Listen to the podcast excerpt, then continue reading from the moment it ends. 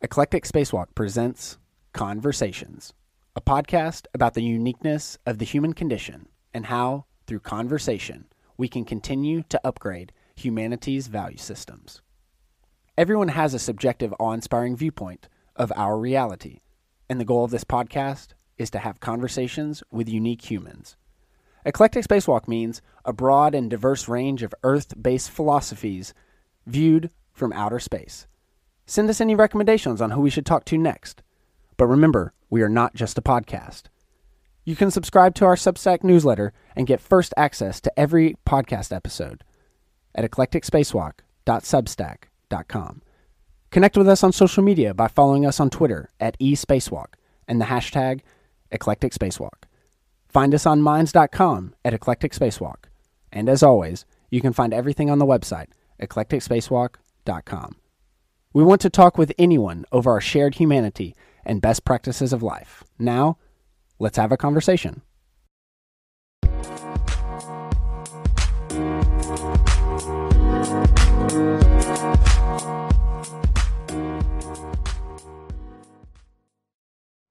Hello from London. Welcome to another episode of Eclectic Spacewalk Conversations. I'm your host, Nicholas McKay, and today we're joined by a very special guest, Vinay Gupta, CEO of Mattereum. Welcome to Conversations, Vinay. Good to be here. Yeah. So, where were you initially born, Vinay?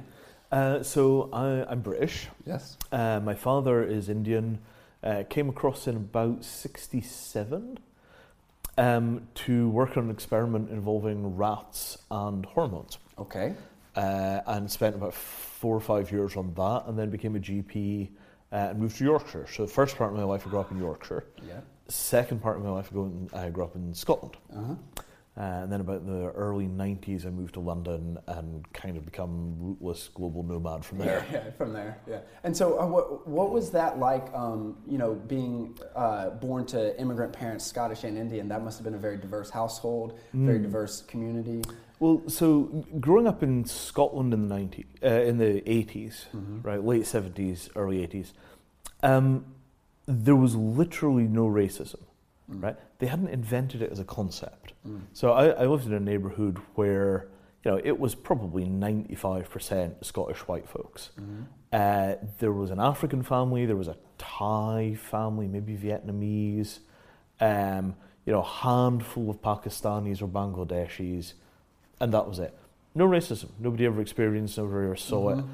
Um, the Scots just hadn't had enough exposure to other cultures to realise you were meant to have a problem with them. Oh. So it was regarded as being like kind of personal aberration, like having like red hair. Sure. Like, oh, you know, like you're Indian, yes, that's weird, and then they just move on. Yeah, this is different. yeah, and, and there was no cultural context for Yeah. Mm-hmm. it, right? Because you know it wasn't like people had formed teams, and there was no sense of excluding the other because you hadn't seen enough of the other to realize that it mattered. So it was this very weird bubble of, you know, it's it's kind of hard to describe the total absence of racism that was there. Absolutely.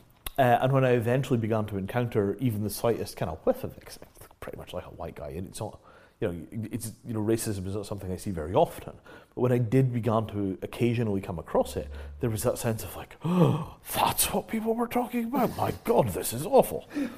Um, so yeah, it was quite it was quite lucky. I think that there were very few windows in history where you could be that far from the local environment and not wind up with a grind. Mm, I see. Um, but for whatever cultural reason, you know, that part of Scotland and that part of time, it was absolutely free of racism. And that was amazing. That's awesome. And then, so what did you? Uh, you mentioned you, you became a digital no, or a nomad of sorts, and we'll get into that. But what did you want to be when you grew up? Like, what were your initial things? Um, so I very early locked on to, you know, what you generally call STEM now, right? Uh, and by early, I mean, when I was five or six, uh, I would get up at 6 a.m. and watch three hours of the Open University lectures uh, on, you know, whatever it would have been in those days, BBC Two, I see. then go to primary school. Um, so, I- you know, I'd go from watching people, I, I remember this distinctly, like watching somebody explaining the kind of rubber sheet universe model of, you know, here is space time and it's a Ah, four dimensional yes, yes, surface and, you know, objects move in straight line but space is curved and all the rest of this. And like, yeah, yeah, okay, I get it. Yeah, I see what you're saying there. Yep, fine. and then going to primary school. And it's like not that. I, yeah, I, I was not a popular kid in primary school, especially with the teachers. Um, so, you know, I knew that I was going to do something in that arena. And then before I went to university, there was basically this choice, which was physics or computer science. Ah. Uh, and that is a hard choice if you're interested in fundamental things, right? Right, right. Um, and what decided me on computer science was thinking, okay, so physics, we've got basically 700 years Mhm. of the smartest people in the world hacking away on this. Right. So what's left is the very hardest problems, Oh yes, the decimal points of it. Yes. right? Yeah. The super difficult stuff. Whereas computer science at this point is basically 50 years old. Mhm. We've only had seven or eight people that are legendary at that point. Uh, uh, unlike physics, where you've got like three or four hundred people I that see. are Yes, legendary. course. Yes. Um, so there are much easier big problems to be had. hmm Um, and so I went to computer science. And that has been probably the best single decision of my life Right. um, because physics is brutally stuck. hmm I mean, it's just stuck. You know, endless amounts of energy wasted on string theory. The particle accelerators have produced tons and tons and tons of data, but nothing that's helped us. We got the Higgs boson, and then that's about it. no. right? And I mean, it's not that that's a small thing, no, of course not. But but it also hasn't fixed anything. right, right, right. right? Like you don't see physicists just kind of walking around like, "Hey, we fixed everything," um, where the biologists are just like, you know, we can tell you what happened to the humans fifty-eight thousand years ago on this tiny little island because we sampled a whole bunch of their descendants, Right. and, and there's no reasonable doubt that you know this happened. These people migrated here, and all the rest of this stuff. You know, the biologists have just they've never had it so good, apart from the fact that everything's going extinct. But other than that, Right. you know, like the field is in great shape. Computer science is not in great shape, but it's not in bad shape. And computer engineering is in amazing shape. Right. Right. Right. Right. Right. Um, so that was, yeah, that was an important decision that I got right. And it is definitely like I kind of just ran away from the hard problem. Um, but that turned out to be the right move. Yeah, no, I, I, I would say so. and then obviously we'll get into more of what that uh, transpired to. So, who were your biggest influences, um, maybe growing up, and how that changed into like when you kind of decided, hey, I want to do computer science, to then maybe how they've changed now? So um, my father was a research scientist. Uh, as I said, in the early part of his career, then went on to general practice. And um, the stuff that he kind of put me on when I was a teenager, uh, Thomas Kuhn and Karl Popper. Ah, okay. Um, so, you know, I probably had Popperian falsifiability, you know, solidly locked in Right. by like 13 or 14. Right. Like, okay, right, th- that's how truth works. Mm-hmm. Uh, and then about probably 21, uh, I read the Yoga Sutra of Patanjali. Okay. And the thing that people don't generally understand about yoga is that yoga came from a rationalist culture, Mm-hmm. right? It's very strongly associated with kind of, you know, arm waving Indian mysticism kind I of see. stuff Yes, yes, yes, here. of course. But the actual yoga tradition, you know, included essentially scientific atheist branches that ran for millennia, right? I mean, you know, there, there was there was no sense in which the mysticism was baked into the methodology. Mm-hmm. Um, so large parts of the yoga tradition are roughly equivalent to Western analytical philosophy, Mm-hmm. right? It's just all bundled up as a continuous. You know, think of, think of like the Greek philosophers, Yep. right? So the Greeks have, you know, their your Hercules and the Hydra and all these different stories, and they've got this philosophical thing going on at the same time where they're asking like, okay, what is matter made of, and you know, what is logic and what is justice. So, because there's been so much fracturing of Western society, the old mythological structures kind of got left behind, Mm. and the analytical models kind of marched forward. Sure. Right?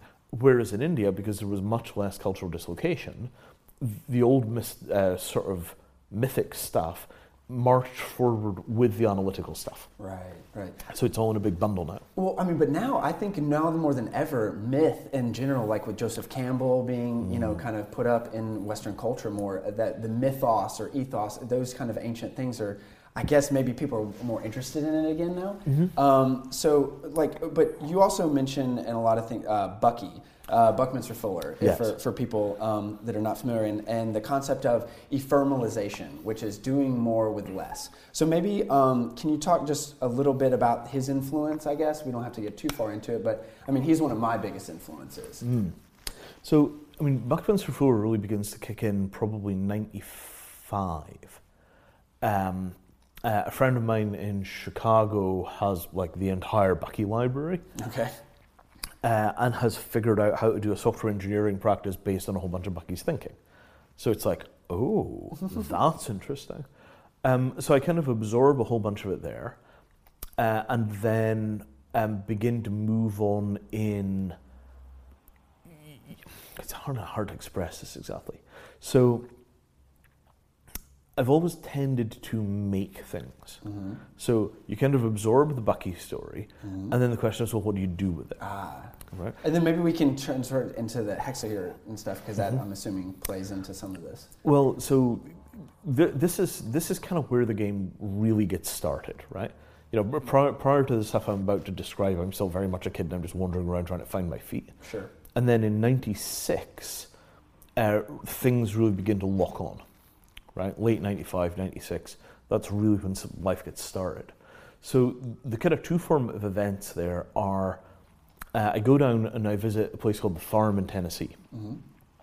and um, the farm was the the apex of 60s civilization. A guy called Stephen Gaskin takes something like 200 school buses of hippies out of the Haight in 71 because they're pretty convinced that the whole Haight-Ashbury culture has become toxic and it's crashing. So they haul everybody out and they drive across country trying to find a nice patch of land to settle down on. Um, and the, th- the thing that people forget about the Back to the Land movement is they were expecting a nuclear war. Right. Mm, That's right. Yeah, and all that was still very much around. There was a whole survivalist Yes. aspect to the hippie trip that people Totally. totally forget. So, you know, they were really going out to start a new civilization somewhere out of a city because they didn't want to get flashed if things went bad. Right. Um, so there was a there was a sort of hardcore pragmatic field engineering aspect to all of that. Mm-hmm. So they go and they sell, and in the course of a few years, they move from you know school buses to buildings. Some of them are conventionally built houses, some of them are domes, Right. uh, and they'd been living in these things for twenty years by the time that I got there. So, and, and that's yeah, the farm is a whole other story. Um, they went horrifically bankrupt in the mid '80s. Oh, and, oh, it was I'll have to research that then. Oh, it was rough. Uh, and when they went bankrupt, a whole bunch of their people left for California. uh-huh. Many of them got jobs at a place called the Whole Earth Electronic Link, Okay. which is uh, then becomes generally known as the Well, which is the place where most of the early cyberculture stuff gets established. Ah, okay. Right, that was the first Very cool. real big culturally significant bulletin board system, because it was where the San Francisco elite, you know, kind of hang out and talk Right, to right, each right. other. So that was where early internet culture really got, you know, stabilized and then went mainstream, Mm-hmm. and a whole bunch of that was farm people. So in any case, I go down to the farm, and they completely changed the course of my life in a weekend. So they introduced me to two concepts. Firstly, a guy called Albert Bates, who's still kicking around, runs something called World, World Watch, says, This is the environment, right? This is the environmental crisis. We are screwed. And this is in 95, maybe 96. Prophetic. well, he, he just had the data, Yeah. right? He's like, look, you know, here's our deforestation rate, here's our carbon emission rate, here's the amount of toxic crap we're putting into the ecosystem. and if you put all these things together, then here's our mean? trajectory, Yeah. right? Yeah. Unless we get massive change, you know, both cultural and engineering practice, Mm-hmm. this is the inevitable future. And you know, he's thinking numerically, Mm-hmm. right? And I'm like, oh, I understand numbers. Oh. Uh, and then the other thing is they say, hey, Vinny, can you figure out how to make a geodesic dome with no waste? Ah, so then that's And this starts the whole thing. So, you know, once that question's locked in, it's obviously a good idea, right? Um, so I start making my way methodically through all the Buckminster Fuller math, trying to figure out exactly how all of that stuff works, right? Not just how do I build it, but why is it the way that it is? And I spend literally six months on this, r- basically redoing Fuller's work. You know, like, okay, this is where he wound up, this is where he started, how do you get from one to the other? Right, just right. kind of in betweening it so that I actually understand what happened. Uh, and at the end of that whole process, I can't do any better than four. I get like a three or four percent improvement, but it's totally marginal. It's just not really not really worth having done. And at that point, I'm stuck. I don't know how to do the next part. Okay, fine, and I go back to software.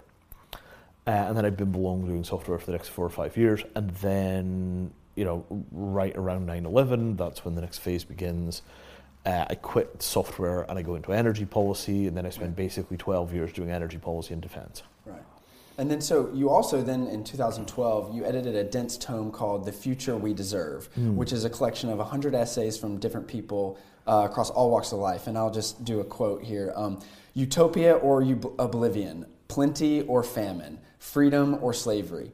We do not know, but we do know that there is a vital thread of insight which emerges when, pe- emerges when people think about what they really want, what matters most to them, and how we're all going to live in just a few years. So, can you speak more about maybe how that changed since 2012? Hmm. So the future we deserve was a project that came out of peak Twitter. Okay. Right, Twitter had this kind of enormously productive spike right around then, where pretty much the entire early adopter community was on Twitter, and basically nobody else. Right. Right. I, I mean, I remember those days, even Right. at the very, very beginning. Yes. and it was amazing, right? Um, you know, once my once I got my friends onto Twitter, I, literally there was a summer, maybe a year even, where I saw twice as much as of the people that I liked than I had the previous year because people would habitually tweet what they were doing, and if it was interesting, you just go tag along, right, right, right. and that was an amazing period. And then people discovered that you could tweet hyperlinks. Oh, yes, and then the sharing of information. And, and, and it all that. went from Yes, being Twitter yes. was about the physical world to being Twitter was now about the the kind of uh, intellectual world. And at that point, people stopped putting the physical world stuff on Twitter, or you couldn't find it, and Twitter became a completely different thing. If Twitter had not enabled the pasting of hyperlinks and it had retained this purely physical aspect, I think it would have been a completely different thing. I, th- I think it would have actually changed the world in so much more interesting ways. Somebody ought to do that. Well, I mean, but so then let's keep it on Twitter because you're you have a very active Twitter presence mm. as of now. Mm-hmm. So, like, what what are your most what do you use it most for? I mean, other than hyperlinks, because you do have these kind of not soliloquies, but uh, it's some type of monologues or stream of consciousnesses that mm-hmm. you kind of put out. So, Twitter has recently broken itself, right? This switch to uh, prioritized uh, rather than timeline view, Oh yes, you know, where it does yes. this algorithmic sort. So, Twitter's actual utility to me has dropped through the floor in since they made that change. Like to the point where I'm like, oh crap, I need a new medium. if anybody at Twitter is listening, fix it. Go back to timeline. Um, so, Twitter for that period, before they broke it with the timeline change, was where all of the smart people that I could find were. Right. And if I ran across smart people that weren't on Twitter, like priority number one, get them on Twitter, that's where the community is. So th- that kind of soft edge network of 1,000, 3,000, 5,000 people, um, that was essentially my university. Right? That was the place where you know the other professors were and the students were and the culture was and the game was. And things would go through that like a metabolic structure. You know, somebody would drag in something new and amazing, and they'd tweet about it, and then a whole bunch of other people would read it, and then they'd do some more research, and then somebody would do some analysis, and there'd be a couple of blog posts, and it was a kind of, I mean, I, I really have astonishingly strong distaste for the term collective intelligence, Ah, I see. but what it was was a culture, right? And it was a a good way culture that thought for a living. Right, right, right, right. Um, and that was that was Twitter was where that was happening. Um, but again, as you began to see more and more and more people pile into it, and more and more and more of the kind of celebrity culture stuff, um, Twitter begins to round off as a tool for that community because they're being diluted out. Um, and that happens. I mean, I've known that would happen to Twitter inevitably for years, because by the time you get to my age, you've seen that happen to three or four different mediums right? The diluting out process is a thing that happens over and over and over again. Um, and you get either diluting out or neglect, and Twitter is basically dying of dilution. Right, and then so, but do you think that that also has to do something with um, one of my other uh, big, big, I guess, influences? Other um, is the late Aaron Swartz, and one of his, you know, the founder of Reddit, and his one of his things was that, you know, before the internet or, or before you know a lot of these new kind of things with Twitter, Reddit, is that um, no, not everyone had a voice, but now everyone has a voice. But now the question is who gets heard. And then that is kind of the interesting kind of thing, what you were speaking of, like expertise versus culture versus a community. So maybe just talk about more the, the overall trends of the internet, may, maybe, because Twitter is one mm-hmm. aspect of that. And if you've seen many different iterations, I mean, you've been in it from, from almost the beginning. Mm-hmm. Yeah, I mean, you know, I was.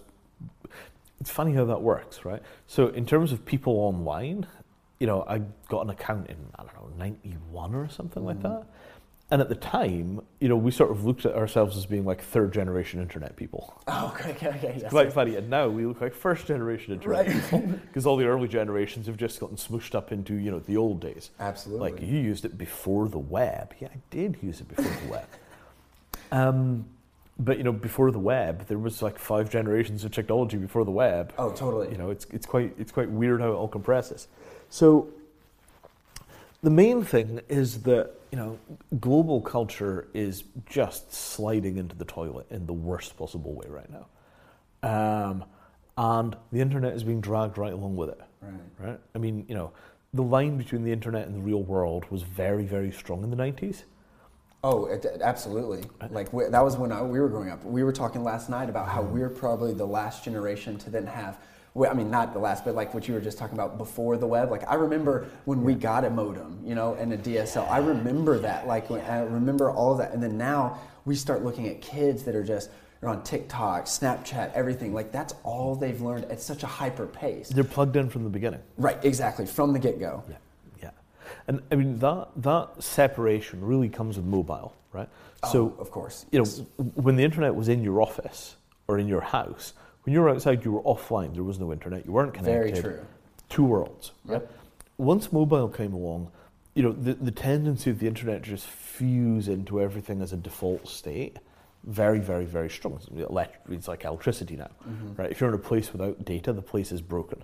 Mm, yeah. Because you're Uh, not learning anything. No information is being progressed. Can't find your friends, can't do any work. Right. You're offline. Like if you're if you're in some cellar bar and you don't have mobile signal in there, you know it's like whoa, broken Yeah. anxiety. What's happening? You know they should put a repeater in here, er, right? So it wasn't like that, right? Okay. the internet was a direct extension of academic privilege. Pretty much everybody that had an internet account was on a university system or a big government or corporate system where they were getting their internet access directly provided by a hierarchy. Mm. So if they did something you didn't like, you complained to the hierarchy and the hierarchy put the hammer on them. Mm-hmm. Right? And that was how the internet ran prior to September 93 Mm-hmm. like it was September 93, when AOL built the gateway between the AOL system and the main internet system, Mm-hmm. and the entire AOL subscriber base piled into the internet. Mm. That was the point where we lost accountability because if you wrote to the AOL admins about the behavior of their users, they didn't do anything because they were being paid by the users rather than the users being provided with internet as a side effect of a job or an academic role. Interesting. And that distinction where we lost the accountability network around the user was where the barbarians really got in, Right. Right. right? Because you went from a position where people had to maintain reasonably civilized standards of behavior or their administrators yelled at them and threatened to take away their internet to the point where people could do anything they damn well liked and there was no recourse.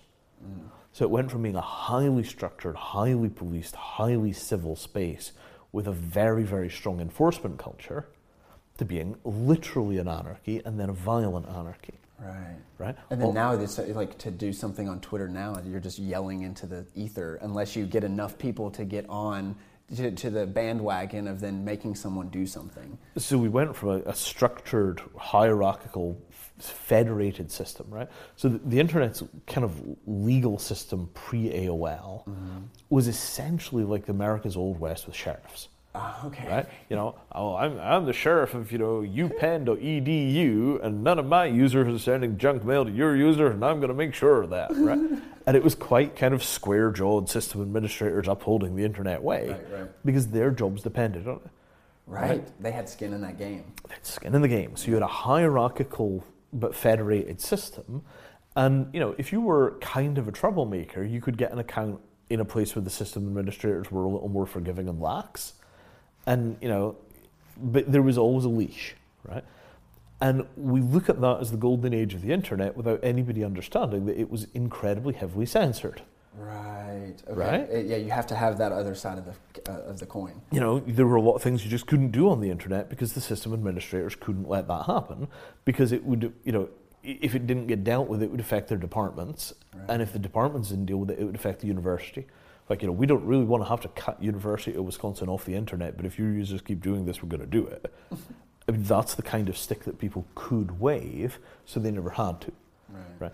But you know, the, the entire mythology of like early internet anarchy, is it's mythology. Right. It seemed that way because nobody was paying attention, but it also seemed that way because the people that were doing the enforcing were hippie weirdos. Right. Right. Right. The system administrators were generally speaking not authoritarian, but the system that they were in was authoritarian. For sure. And that's a very d- different uh, thing. So then finishing up this, like in a vice profile, um, they profiled you, the man whose job it is to constantly imagine the total collapse of humanity in order to save it. So I don't know how much you take of that, but then in the same piece, uh, in, your, in one of the quotes you had, your mission, it's, it's all I do. I get up in the morning, I figure out what, I, what to hit, and then I hit it.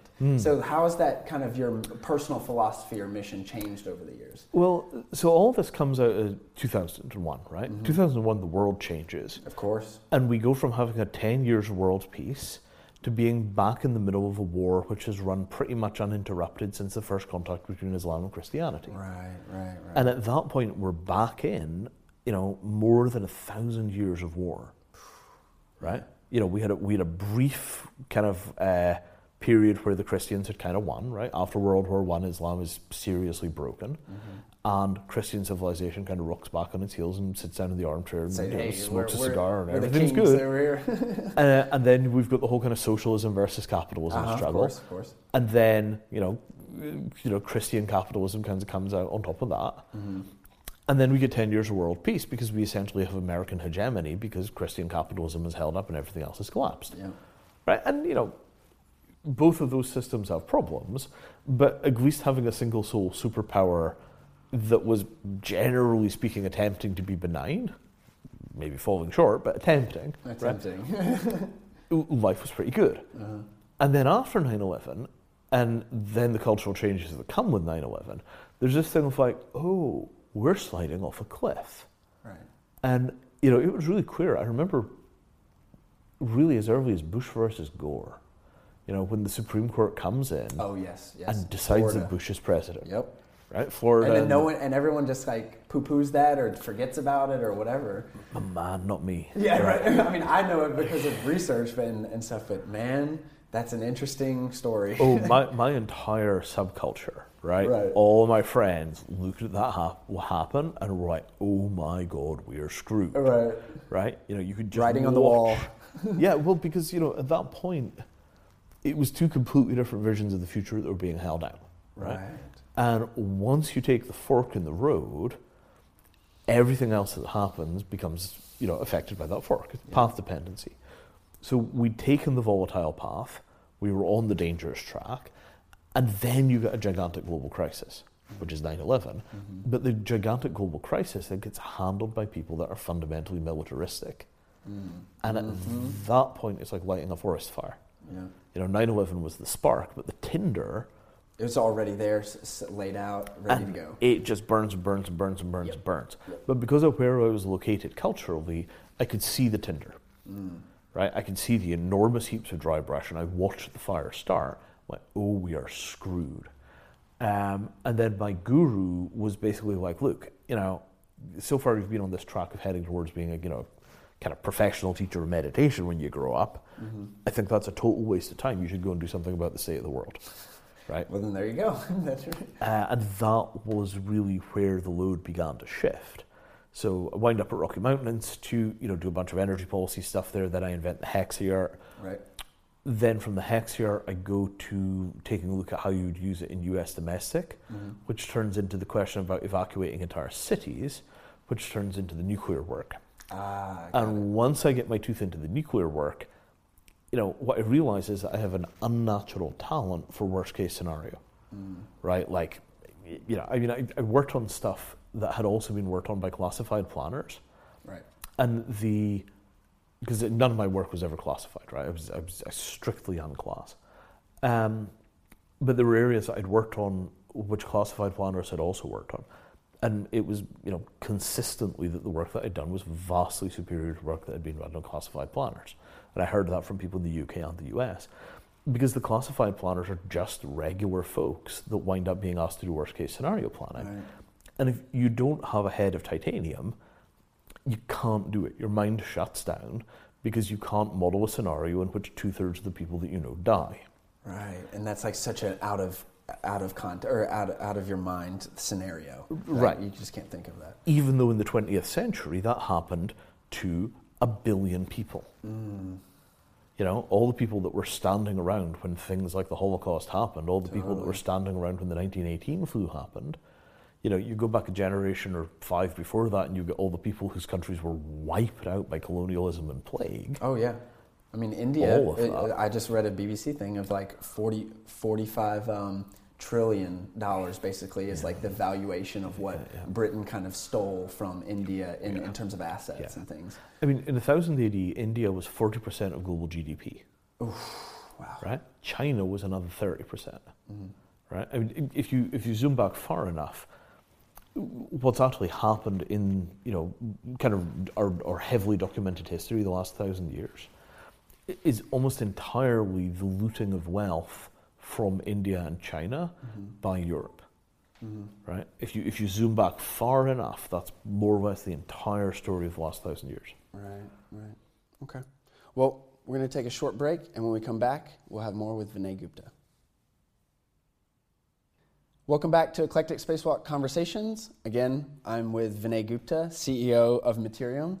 Uh, so let's first talk about what is blockchain and what is the technology around it for the uninitiated. Um, so I, I've tried to explain blockchain in different ways over many, many, many years at this We point. have time.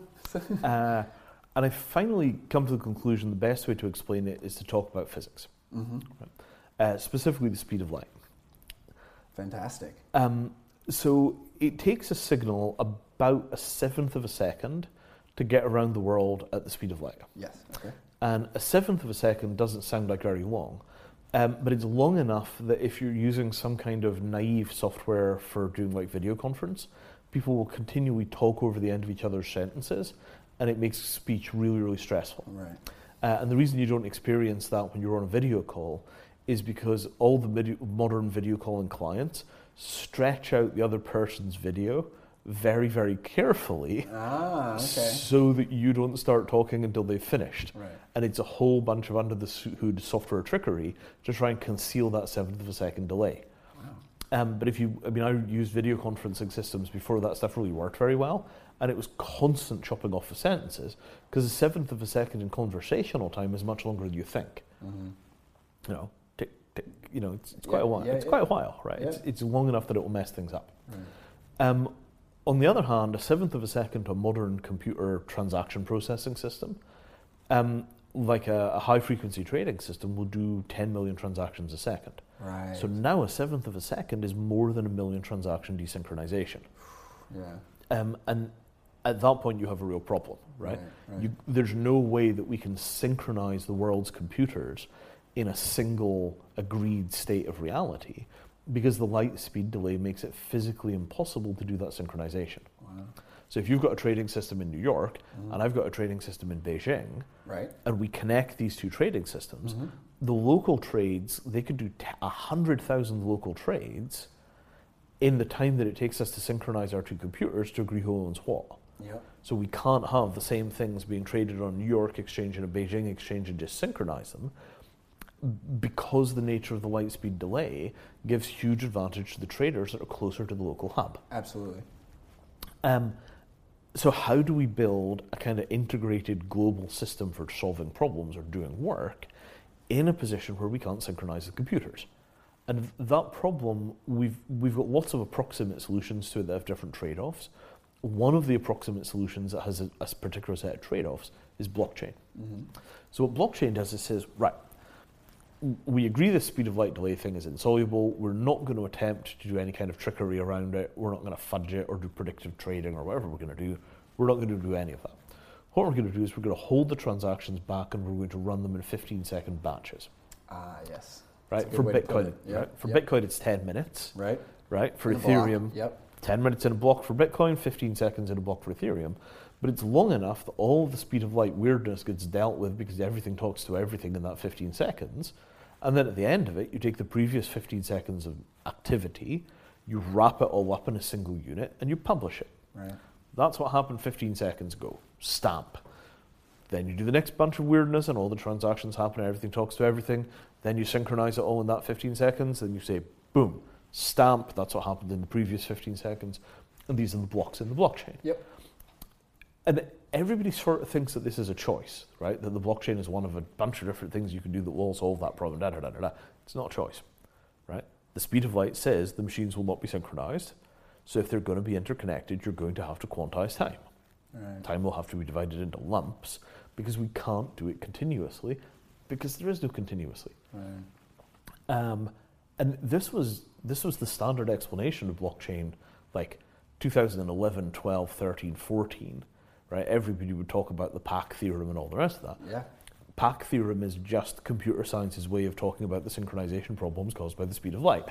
So when we stopped talking about the CAP theorem, the whole speed of light explanation for why blockchain is necessary kind of dropped out of public discourse. And what we were left with was a whole bunch of basically muppetry as people tried to describe why we were doing things that way Right. without actually talking about why we were doing things that way. Right, right. We're doing things that way because engineering and science leave, leave us without a choice Right. right? You either put all of the computers in the same place and you run them super fast because they're all on a you know kind of two and a half you know microsecond long cable, Sure. or you pack everything you know uh, you, you unpack everything, you spread it around the world, but you accept that there's going to be a 15 second mandatory minimum delay. The blockchain. The blockchain. And then why is that uh, different? So, for instance, like in needing in general, because for me, the best way that I got into it was that I saw, like after I read the white paper and I got into Bitcoin a little early, uh, not early as everyone else, but I bought one Bitcoin for a, a present to myself on Christmas for $200. So I was like, okay, you know, a little, little in. Yeah, not bad. But my biggest thing was like the crypto anarchism against like the Fed and, and all these other things. But the biggest thing was when I, when I really clued in, it was trust embedded into the system that we all are agreeing on X, whatever that X valuable is. So why is that kind of hugely needed, especially like not just for the, the speed of light, but even just in terms of um, people buying in, you know, like transparency, accountability, and trust. Yeah. So, I mean, the place where you really see this is if you're buying or selling anything on the internet. Right. um, all the trading systems that we have basically push almost all of the risk of buying things online onto the sellers. Mm. Right? You buy something on Amazon, you don't like it, they give you another one. Right? Right, You buy something on eBay, you don't like it, they give you another one. Even with that very strong push from the sellers, uh, sorry, from the ven- from the, the trading houses Mm-hmm. to provide you with insurance, it's still possible to get scammed on Amazon. It's still Oh. possible to get scammed on eBay For sure. even with a system that tries to allocate all the risk to the sellers, Yeah. right? And that problem is much more profound than it looks because it's breaking our ability to work with second-hand markets. Mm-hmm. And if we can't work efficiently with second-hand markets, when you no longer want something, it's going to one of three places, right? It goes to a charity shop, right? It goes to another buyer, or it goes into the trash Right, right, right, right, right. right? And given the enormous overconsumption that we're doing, the fact that we've got completely broken secondary markets because neither Amazon nor eBay provides the clean system you need to do the sales, huge issues. Huge Right. issues. International trade, right? You want to buy something from Brazil or Belize or Bolivia.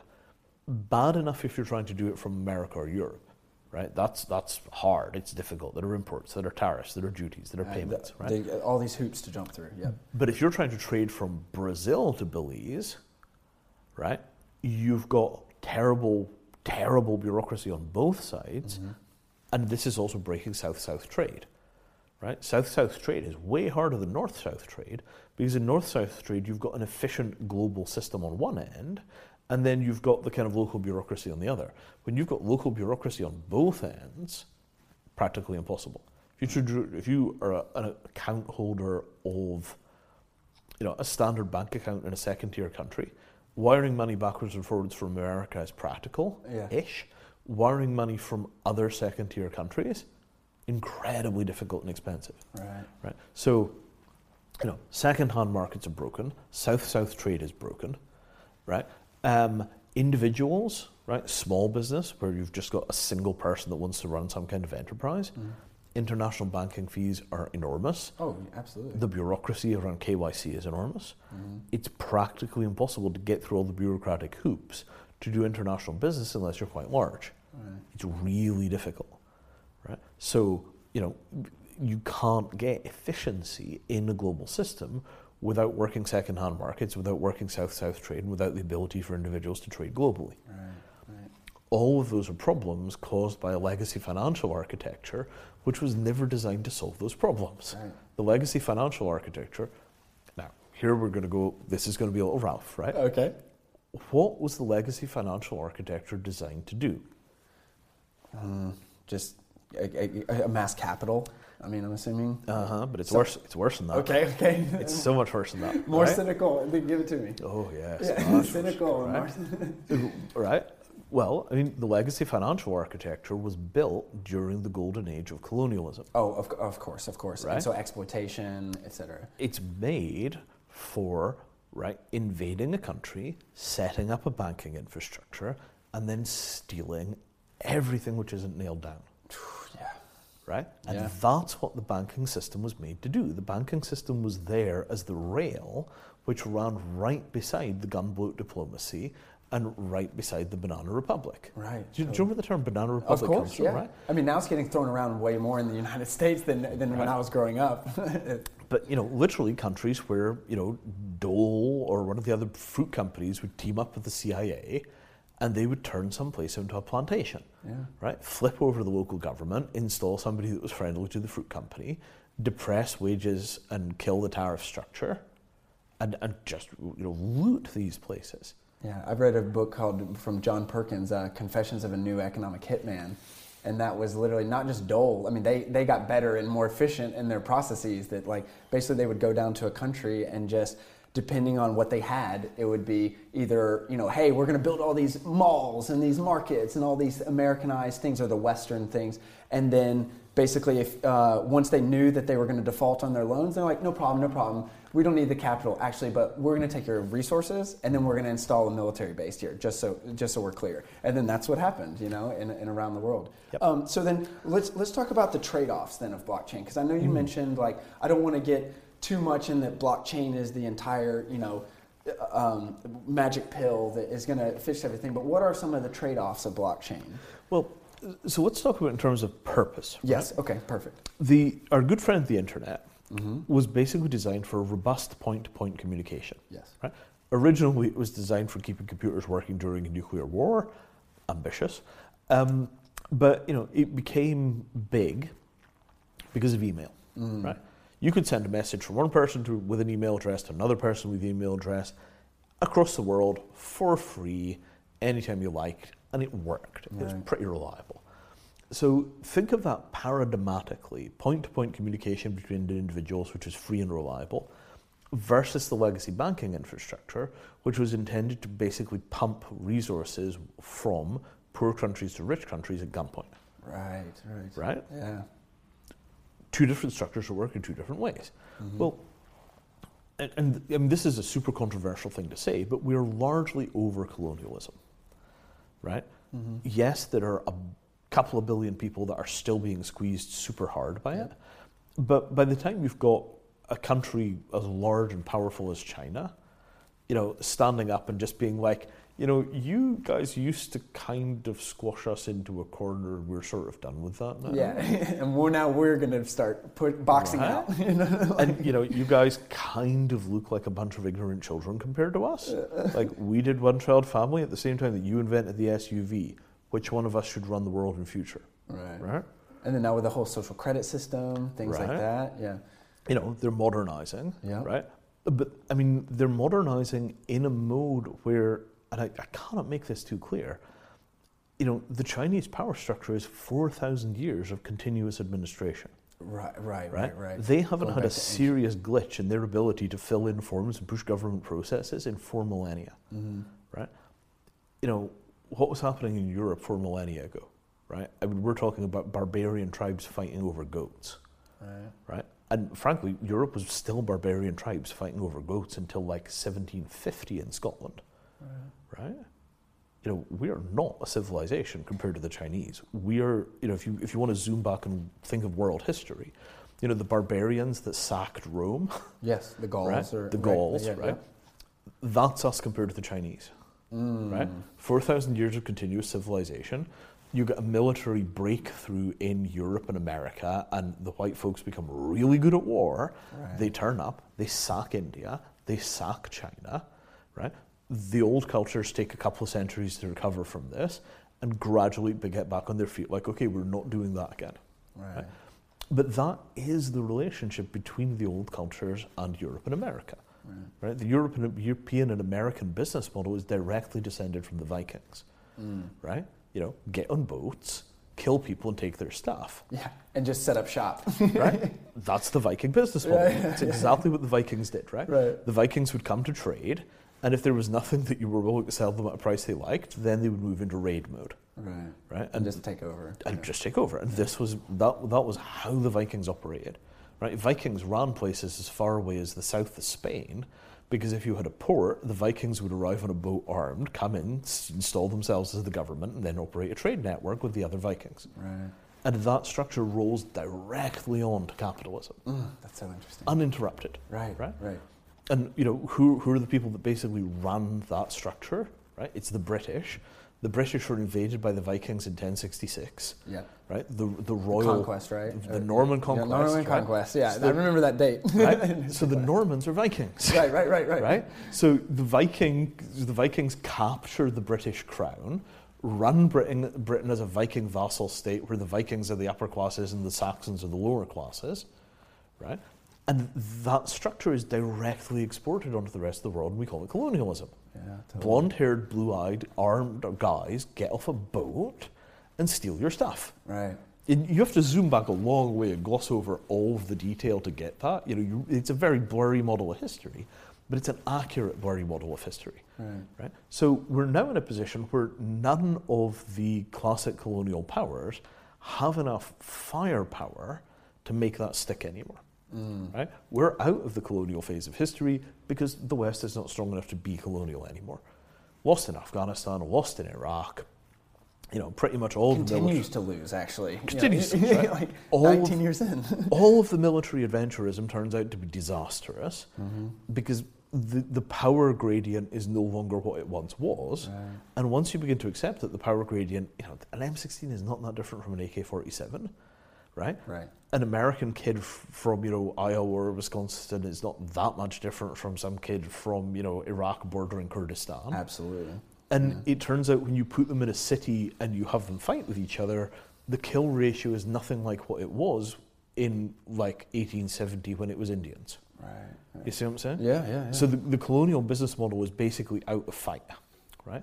But the legacy financial system is so hidebound by regulation, right? It's so baked into established norms and things like accounting practices and reporting practices and all the rest of that stuff that the legacy financial system is basically unable to adapt to the end of colonialism, right. right? All of that massive financial infrastructure, which is designed to put capital into poor countries to run an extractive economy, none of that stuff is required anymore, Right.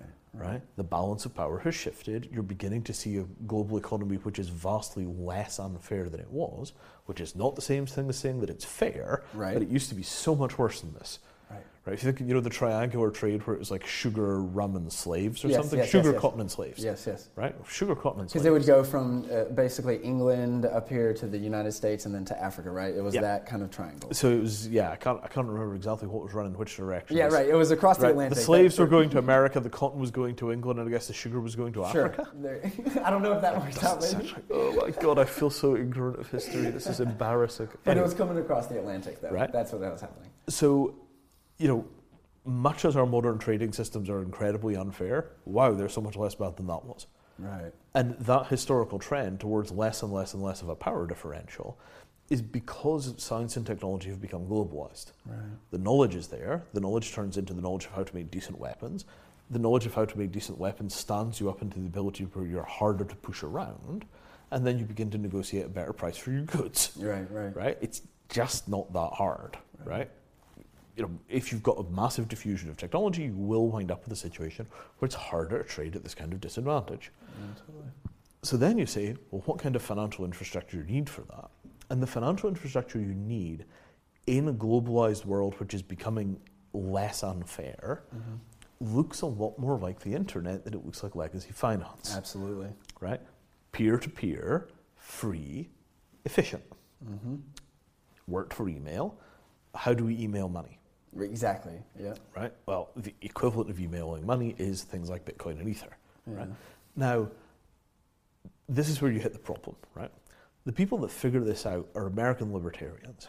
And libertarianism, you know, if you want to see a nerd drowned in a pub- puddle, give them Ayn Rand. Oh, of course. Yeah, Atlas Shrugged. That's huge. Yeah, yeah, yeah. I get it. I get it. Yeah. And nerds regularly drowned in this puddle, right? Right. Because they're not very good at politics. Nerds as a class don't really understand power because right the way through, you know, their childhood years in high school, Didn't have any. didn't have it.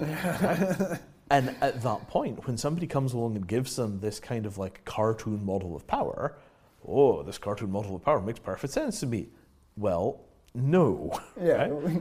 I don't know whether Ayn Rand was anywhere on the autism spectrum, but I think it's fairly plausible that she was.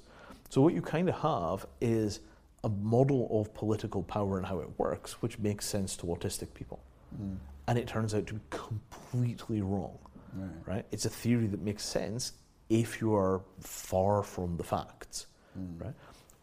So you take that political naivety, and then you take this simple thing of like money ought to look like email rather than looking like legacy colonialist finance, and you wind up in a position um, where a very good idea becomes inexorably wedded to a very bad idea Right. right? And this is the great tragedy of Bitcoin, right? The great tragedy of Bitcoin is let's overthrow the government with our magic internet money. And that's what I immediately got into it because I w- was researching the Fed and all the, all the monetary policy and stuff. But at the same time, as I've progressed in research, it's not the end all be all. You know, it's not the magic pill. Well, I mean, you know, it might turn out to be the magic pill in the same way that Wikipedia was the magic pill. Ah, I see. I see. Right? Okay. Okay. You know, it might be that thing which displaces all previous forms of knowledge, but it is in itself not perfect, right. Right. right? You know, There's a- still editors that fuck with th- with things. You know, et cetera. right? But you know, there's no denying that Wikipedia is so much better than what came Oh. before. Everything else is obsolete. Just as a, as quick aside, when I was in high school, when it first came out, we were shunned away from using it because it wasn't, you know, legitimate, you know, because there were so many other things. But then, you know, give it 15 years, and then now it's like, uh, like again, uh, just looking up things about history or something like that, you get a, a pretty decent, you know, kind of the truth or knowledge or whatever you want to call it. And it's updated now, right? Yes, I mean, yes. something happens on TV, you look it up on Wikipedia, there's already a page. Oh yeah, Uh, and you know, you go back 20 minutes later and they've corrected the errors. And it's amazing, right? Yeah. So, you know, if, if they had gone out and the Bitcoin story had not been locked onto by naive libertarians that then proceeded to drown in a puddle, it would have been fine, right? But instead, they set themselves up in direct opposition to forces which are so enormously powerful and sophisticated that they kind of looked at this rabble that was, "Rah, rah, rah, rah, you know, smash the state, we're going to issue our own money with the Federal Reserve, right? And, you know, the powers that be kind of looked at that and were just like, uh, can anybody find the hammer? you know, like, no, we don't have the hammer. Okay, well, just the fly swatter? Okay, that'll do. You know. and, you know, it didn't take much to break the global charge of Bitcoin yeah.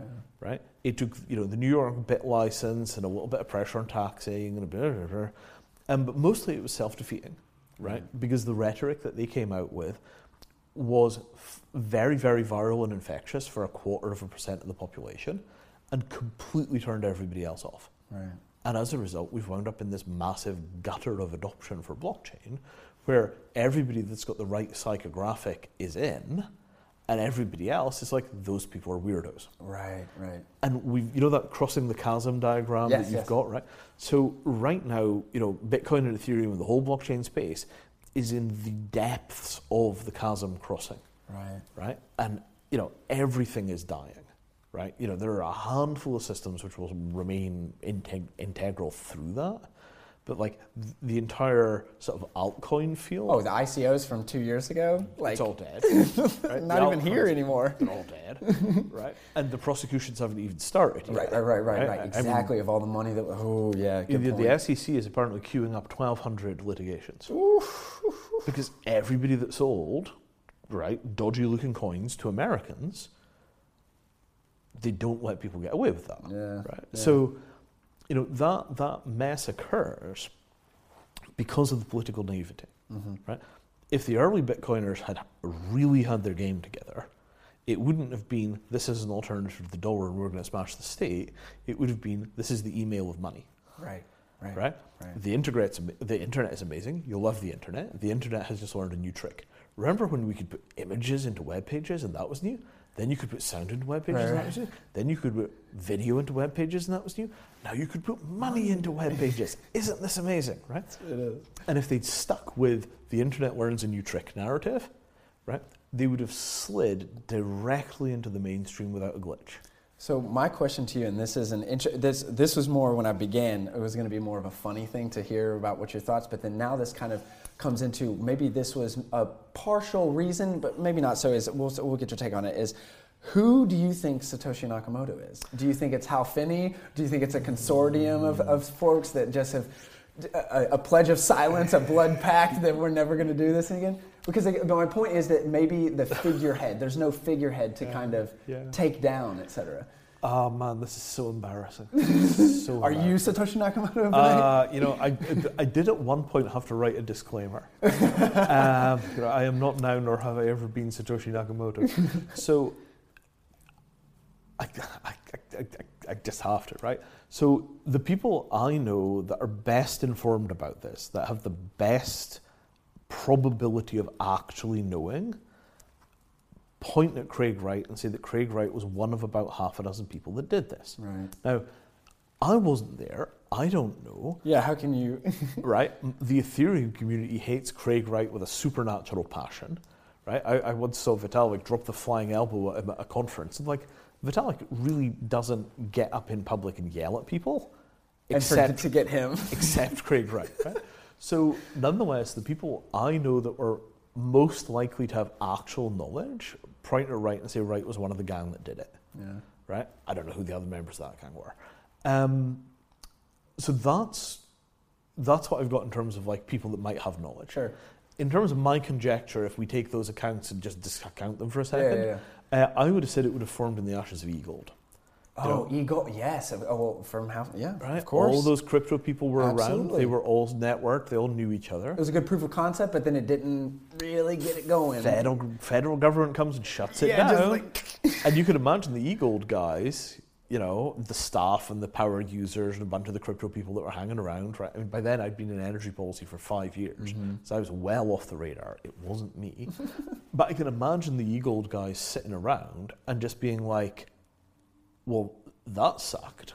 How do we make sure this doesn't happen next time?" And in the ashes of the 2008 financial crash as well. Well, like you see, have to take right? that into account. Absolutely, right? Yeah. I mean, e-gold I think goes down in 05, 08 the financial crash. Boom.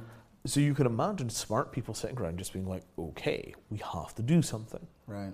Result is Bitcoin. So I would have said, you know, I mean, you could look at the 15 or 20 people that had good crypto skills around the e-gold community. In all probability, some of those people would have been involved, whoever put the thing together. Right. Um, but my, yeah, I mean, my gut feeling is that we, we don't know. I'm sure the feds know. Mm.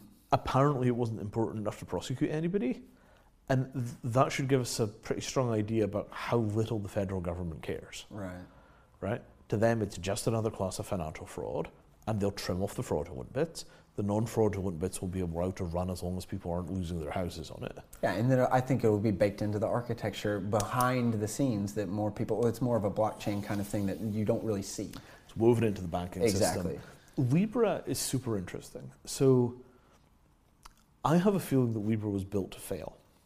Well, did you see the today? I saw eBay, Microsoft, all those Yeah, are they're all just pulling out. yeah, they're, they're running out. in the other direction. um, but I think Libra was actually floated by Facebook as something that they intended the federal government to kill.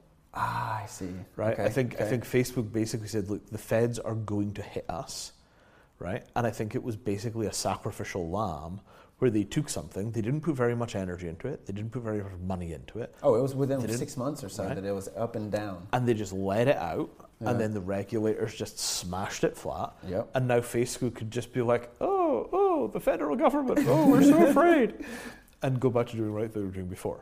Right. So I, I think Totally. it really was built just to protect Facebook's core business, because the feds were going to hit Facebook. They have now hit Facebook. Facebook has been publicly spanked. Yeah.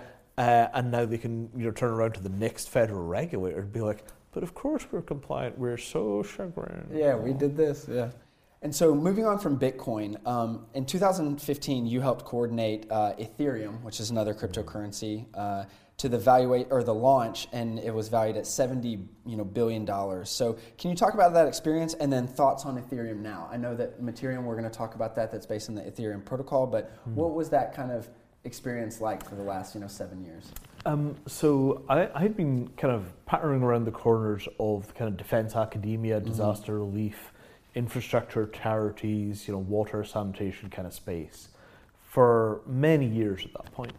And uh, I was going broke, right? The economy was going to hell. All the little niches I'd been occupying were kind of drying up. The work mm-hmm. just wasn't coming in. Um, and I thought, like, you know, I should go and get a job in tech, right? You know, I'm a programmer, I'm an architect, I can do this stuff, right? I'd been watching Bitcoin very carefully, um, but I knew that a currency alone wasn't enough. We needed the rest of the financial infrastructure. We needed the ability to build other financial infra- instruments. We needed the ability to build structure. And you can't do that with just a payment rail. Right. Uh, and then I hear, hear, the term smart contracts coming up again. Mm-hmm. And smart contracts were like the high watermark of cryptography in the first wave. Right. It was like, oh yes, one day there will be a smart contract. And so I hear this and I'm like, okay, that's my ship. So I go over and I'm just like, hey, I can do stuff. What do you need? And there was a, a decision about was I going to go on the technical side or was I going to go on the comms side? Yes, yes, yes. Could have gone either way. Did I want to be a programmer or did I want to be doing comms? So the comms team was in London and I was already in London and the tech was in Berlin. So I decided that I was going to stay in London and do the comms thing. Uh, and the comms thing was really building on top of a whole bunch of experience that I'd had about trying to communicate complex systems stuff to a general public. Mm-hmm. So I get well dug in on the comms side of Ethereum, spend a bunch of time on that, and then as we get closer to launch, you know, there's this sense of like, um, yeah, we also need some kind of project management pairs of hands. Right. And I was probably 15 or 20 years older than almost everybody on the team. Right, right, because they were all young. Vitalik was what, 23? Uh, Vitalik was like 20. Okay, even even younger. I yeah. mean, he's like 23 now. Now, right? yeah. he was he was young, um, and a lot of the other people were too. So, you know, that's not a bad position to be doing project management from, right. because you've seen a lot of stuff go wrong over the years, and you tend to flap less. Um, so I just kind of sat in the middle of it and you know just held together some of the processes and just helped the thing along, and then we launched. Right. Uh, and then not much happened for a year. Um, I went to Consensus Systems in New York, worked yep. for Joe Lubin for a while, uh, and then Ether went through the freaking roof. Oh yeah. Um, and I had taken legal advice at the DAO crisis. Mm. So I'm like, okay, I don't really understand what just happened there, but I have a bad feeling about this. And I sat down with some lawyers in London, and they said, Vinay, have you heard of a thing called securities fraud? Mm. And I'm like, pardon? They're like, you're basically acting as one of the front men for something that has just released an unlicensed security to people, including the American public. Mm-hmm. You kind of have two choices here. You could, you know, at least you weren't there for the crowd sale, right? You joined after the crowd sale was over. Yeah, that's right. Yeah. Well, that will help, but you can't be in a position where you're going to massively profit from this at the same time as you're selling it to people. Ah, of course, the conflict right? of interest. Conflict of, of interest, right? Yeah. So you can either divest or you can move to a jurisdiction without an extradition treaty. And I'm like, you what? That's going to cost me tens of millions of dollars. These are your choices. Mm. So I divested yeah. really early on in the process. And that decision directly leads to Mattereum. Right. Because, you know, I was probably the only person in that game, other than people like Lubin who had come out of the financial services industry, that even understood that what we were doing might be of interest to regulators. Right. Right. And the people that were really old school financial services types were like, you know, new financial products always break the law. And it, as long as it doesn't turn out to be fraud, what happens is that the regulators will come along and grandfather in, like, yeah, yeah, okay, fine, we've got to update the law. Right, right. It's good enough for the rest of the people. It's but valuable. Were always used to. They were always used to taking that risk because it turns out in financial services, all of the money is made doing things which are currently illegal And then you either go to jail or the regulators say, actually, that wasn't fraudulent and we need to update the regulations because that's just business. Right, right. Um, but I looked at the situation and it was just like, you know, I've seen several rounds of the crypto wars. We've lost every round. I'm not going to stick my neck out on that chopping block this time, Right. not even for tens of millions of dollars. Uh, and with hindsight, was that the right thing to do? Probably not. Well, at least financially, I mean, with Ethereum's But we'll see what happens after the SEC works its way through the ICO qu- crowds. very right? true. Very you know, it's it's a very tricky frontier, Mm. right? Because most of my coworkers walked out set for life, right? And I walked out with enough money to start a company, Yeah. right? And th- that trade-off and the positioning relative to the regulators and the balancing of it, you know, it's that thing where I'm looking for a very specific shade of meaning here. Um, having seen the crypto revolution crash and burn a couple of times, I wanted to be in a position where I could walk out of the wreckage and not be screwed, A little resiliency. right? Yeah. Uh, and depending on which way the regime in Washington decides that they're going to shut down, and I stress that very strongly, depending on what way the regime in Washington decides they're going to shut down the anonymous financial system, will affect whether or not the people that walked out of these systems with a lot of money keep it or wind up having to return it to the original investors, Mm. hmm right? Right. Because there's no way that the security bureaucracy in Washington is going to allow a parallel anonymous financial system to run alongside of the real financial system, Right. right? This is back to this question of like, hey, it's like email for money versus, hey, we're going to tear down the state. If you announce that you're going to tear down the state and then you fail to tear down the state, the state will tear you down. Absolutely. and that's where all this stuff is, right? All that stuff about you know Zuckerberg getting whacked on the nose and told to hand over the keys to Washington. Exactly the same keys that are protecting your messaging that Washington wants Facebook to hand over. Those are also the keys that are protecting your Bitcoin. yeah. So it's only a matter of time until Washington comes from the Bitcoin keys as well Right. right? And you know, this is the hard, hard, hard truth, which is that if you announce that you're revolutionaries and then you fail, you will get squashed. Yeah. And what I'm attempting, you, you basically draw attention to yourself. you, yeah. you've set the table stakes, Yeah, yeah, right? You know, like we're we're in to win it, right? it's war. Well, okay, fine, right? Um, and so you know, we're at risk of losing so much of the technological progress that's been made in these domains because of this, you know, shallow libertarian Ayn Rand crap. Right. right? You know, like we do need a way of synchronizing the world's computers, or we cannot do south-south trade. We cannot build efficient second-hand markets, right? We we can't make the internet carry financial services stuff unless we figure out how to do this stuff properly, Totally. right? But because of this, you know, anti-state oppositional positioning that was so much of the early branding of Bitcoin, you know, of course the feds will eventually take notice of that. Sure. Um, so I kind of feel like what I'm doing right now is fighting a bit of a rearguard action to try and cleanly separate out the real utility of these technologies from the naive political branding around them. Right. You know, I'm really kind of just working a chisel along that line. Um, because uh, a global blockchain solution for carbon management, it's all the same technologies, Mm-hmm. right? It solves an enormous global problem that cannot be solved with existing financial architecture, Mm-hmm. Right? And it, it's a very blockchain shaped problem, right? Right. So I can easily imagine that 15 years from now, half of the global economy runs on a carbon accounting system that runs on a thing which looks like a blockchain.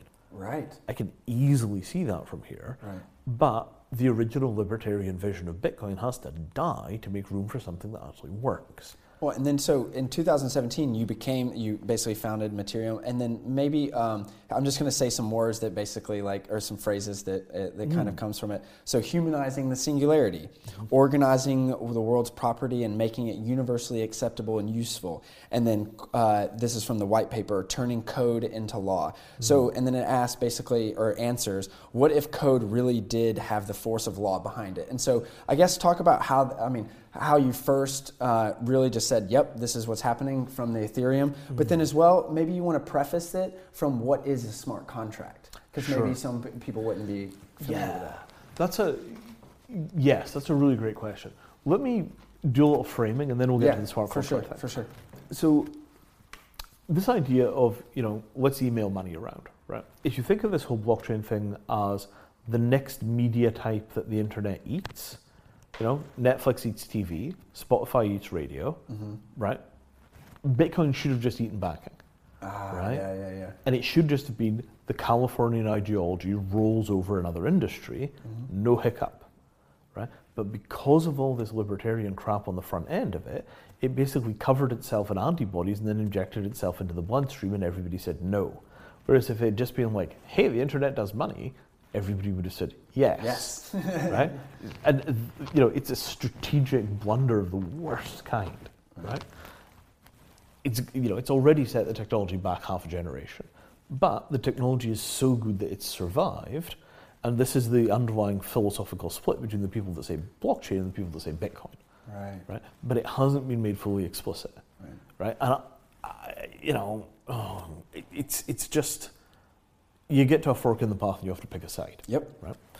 Um, so then we come along to this whole question of code is law, right? If we're going to have a system where we're emailing money to each other, okay, it'd be nice if we didn't wind up getting caught up in somebody else's legal system every time we did that, Absolutely. Every sovereign state. Yeah, yeah. right? yes, exactly. yeah. Because I don't know where you live because I'm just emailing you money. Right. and if it turns out that it breaks the law in the jurisdiction that I send it to, you're going to get into trouble because I emailed you money. Ah, this is not helping us, right? So it'd be nice if we had some sensible approach to jurisdiction, yes. something that would give us some ability to handle this as a set of contingencies. So think of something like consumer protection law in Germany. Mm-hmm. Germany has incredibly strong consumer protection law, Unpre- just unbelievably strong consumer protection. Um, so there are lots of things which, if you did them in America, wouldn't raise an eyebrow. But in Germany, the person that you've sold the goods to could just say, I changed my mind, take this back, give me all my money. Mm-hmm. Right? And so you need some way of knowing that you're doing business in Germany, even though you're just sending money to somebody over the internet. Right. That's a problem for a computer. Right, right. Right. It's not for you and I to keep up with and continue to think of. Yes. right? yes, in yes. an ideal world, a piece of software understands I'm in Belize, you're in Berlin, right? I send you the money in exchange for you sending me, you know, your, your uncle's cufflinks or whatever it is, yeah. right? And you know, a, a little message pops up on our computers, and this is, by the way, you know, you realise this will be regulated by consumer protection laws, and the person on the other side of the deal has 30 days to change their minds. Right. End of discussion. You want to escrow the money in this instance rather than make the payment because a return may be demanded. Yep. Okay, fine, now we're compliant. Right? It's a job for a machine. And it's a job for the, a machine in exactly the same way that route planning is a job for a machine. Right? You get your phone out, it's got GPS, it tells you how to get where you're going when you get off a plane in some place you've never been before. Right? You know, you get on this bus and you get a ticket here and you go there and you do this thing. Perfect, right? Mm-hmm. That's what you want. Not integrated enough that I can just make the payment for the tickets on my phone, but boy howdy, that's the next step. Yep. Right? It is. get off at a place I've never been, buy me ticket, tell me where I go, get off of this bus, get on this train, get on that bus, now you're at your destination. Yep. Right? Or if you prefer, de- get an Uber, because Uber, of course, does let you pay for the ticket Mm, yes. wherever you are in the world, on the same device, in the same interface, on the same infrastructure. Yep. As See we've been even using here in London. See what I'm Yep. saying, right? So, how much of that process is just that you're in this kind of mystical Uber jurisdiction where wherever you are in the world, Uber works the same way, but public transport works a different way, Yep. right? You'll pay because it just is the same everywhere you go. Same thing with Airbnb, right? Mhm. There's a pseudo jurisdiction in which it doesn't matter where you are, the user experience is the same. That's what we want from internet money. We just want money that works the same wherever you are. Mhm. And some combination of software and bureaucracy takes out all the lumpy bits to leave you with a uniformly smooth experience. Mhm. Right? That's what we need to do next. Right. Right? Now, this gets us to this question of smart contract. Right? Um, if you're going to be producing systems of this level of complexity, you need to be able to automate not just the payment, but you need to be able to automate the contract around the payment. Yes. The entire from beginning to, to end. So it's a single smooth system. Yep. right? So, you know, be, because I mean, this sounds completely naive, but all of the money in the world lives inside of contracts or similar legal containers, Mm. right? Other than like, you know, spare change in your trouser pocket, everything else is wrapped up inside of legal agreements, right? Your income that comes in comes inside of a set of employment agreements. You know, when you make a payment to the power company, you know that's inside of a sixty-page contract you signed when you signed up with PG&E. Um, you know, if you give money to a charity, you know, as soon as you drop that coin into the jar, it's suddenly covered by a different regulatory structure than when it was spare change in your pocket Right, right, right? You know, as soon as it crosses the horizon, it's now you know it's the Charities Commission. It's a five hundred one c three. It has to demonstrate what it did with your money. There's Yep. an accountability chain. Mhm. Like money almost never exists in a free state, Mhm. right? It's always trapped inside of some kind of um, uh, contractual container or legal container. Mhm. Right. So if we just model money, but we don't build a software analogy of all those legal containers and all those contractual containers, all the legal and contractual containers exist exactly the same way they did before, and we get very little benefit from automating money. Right, right. Right? If Bitcoin just allows me to make payments, but every single one of those payments is accompanied by a 60-page paper contract, how far forward are we? Right, right, right, Right? And then that's especially true when we're moving into like basically redesigning, you know, the, as you said, the enterprise resource planning for the circular economy. Because with climate change stuff, we have to know what what information is talking to what other information because mm-hmm. now basically we've allowed things to either a slip through the cracks or b not being looked at because people have enough money. But then in this in your kind of Mattereum asset passport it's more of a trust model. Mm-hmm. It's more of a really kind of saying well this is that and that's what it is and then everyone can kind of agree on that or t- t- uh, speak on that. Well, I mean, so here we get back to this whole question of anti-colonialist finance, right? The whole take, make, waste cycle, right, which is at the heart of, you know, the economy that we have, right? You cannot separate the Industrial Revolution from colonialism, mm-hmm. right? The raw materials that were processed in the factories produced goods which were then sold back to the third world countries, right right? You know, the cotton comes from one place, it's spun into cloth, and then it's sold to India. right Right? So that machinery, the financial system and the industrial system and the colonial system, it was a single system. And that was the system of the world for, I don't know, three centuries, right?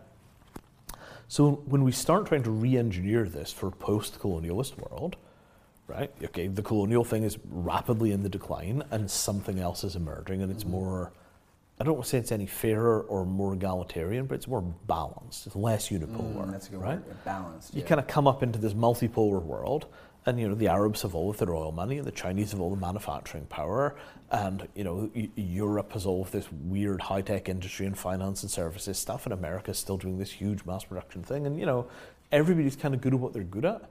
Whereas in 1970, America was 70% of the world's manufactured goods. oh yes of course right? yes, yes, America yes. was America, and it was China, and it was half of Europe. Mm-hmm. You know, no wonder life was good in the 1970s in America. Um, or ordinary people working on production lines in America were making the equivalent in modern money of a more than seventy dollars an hour.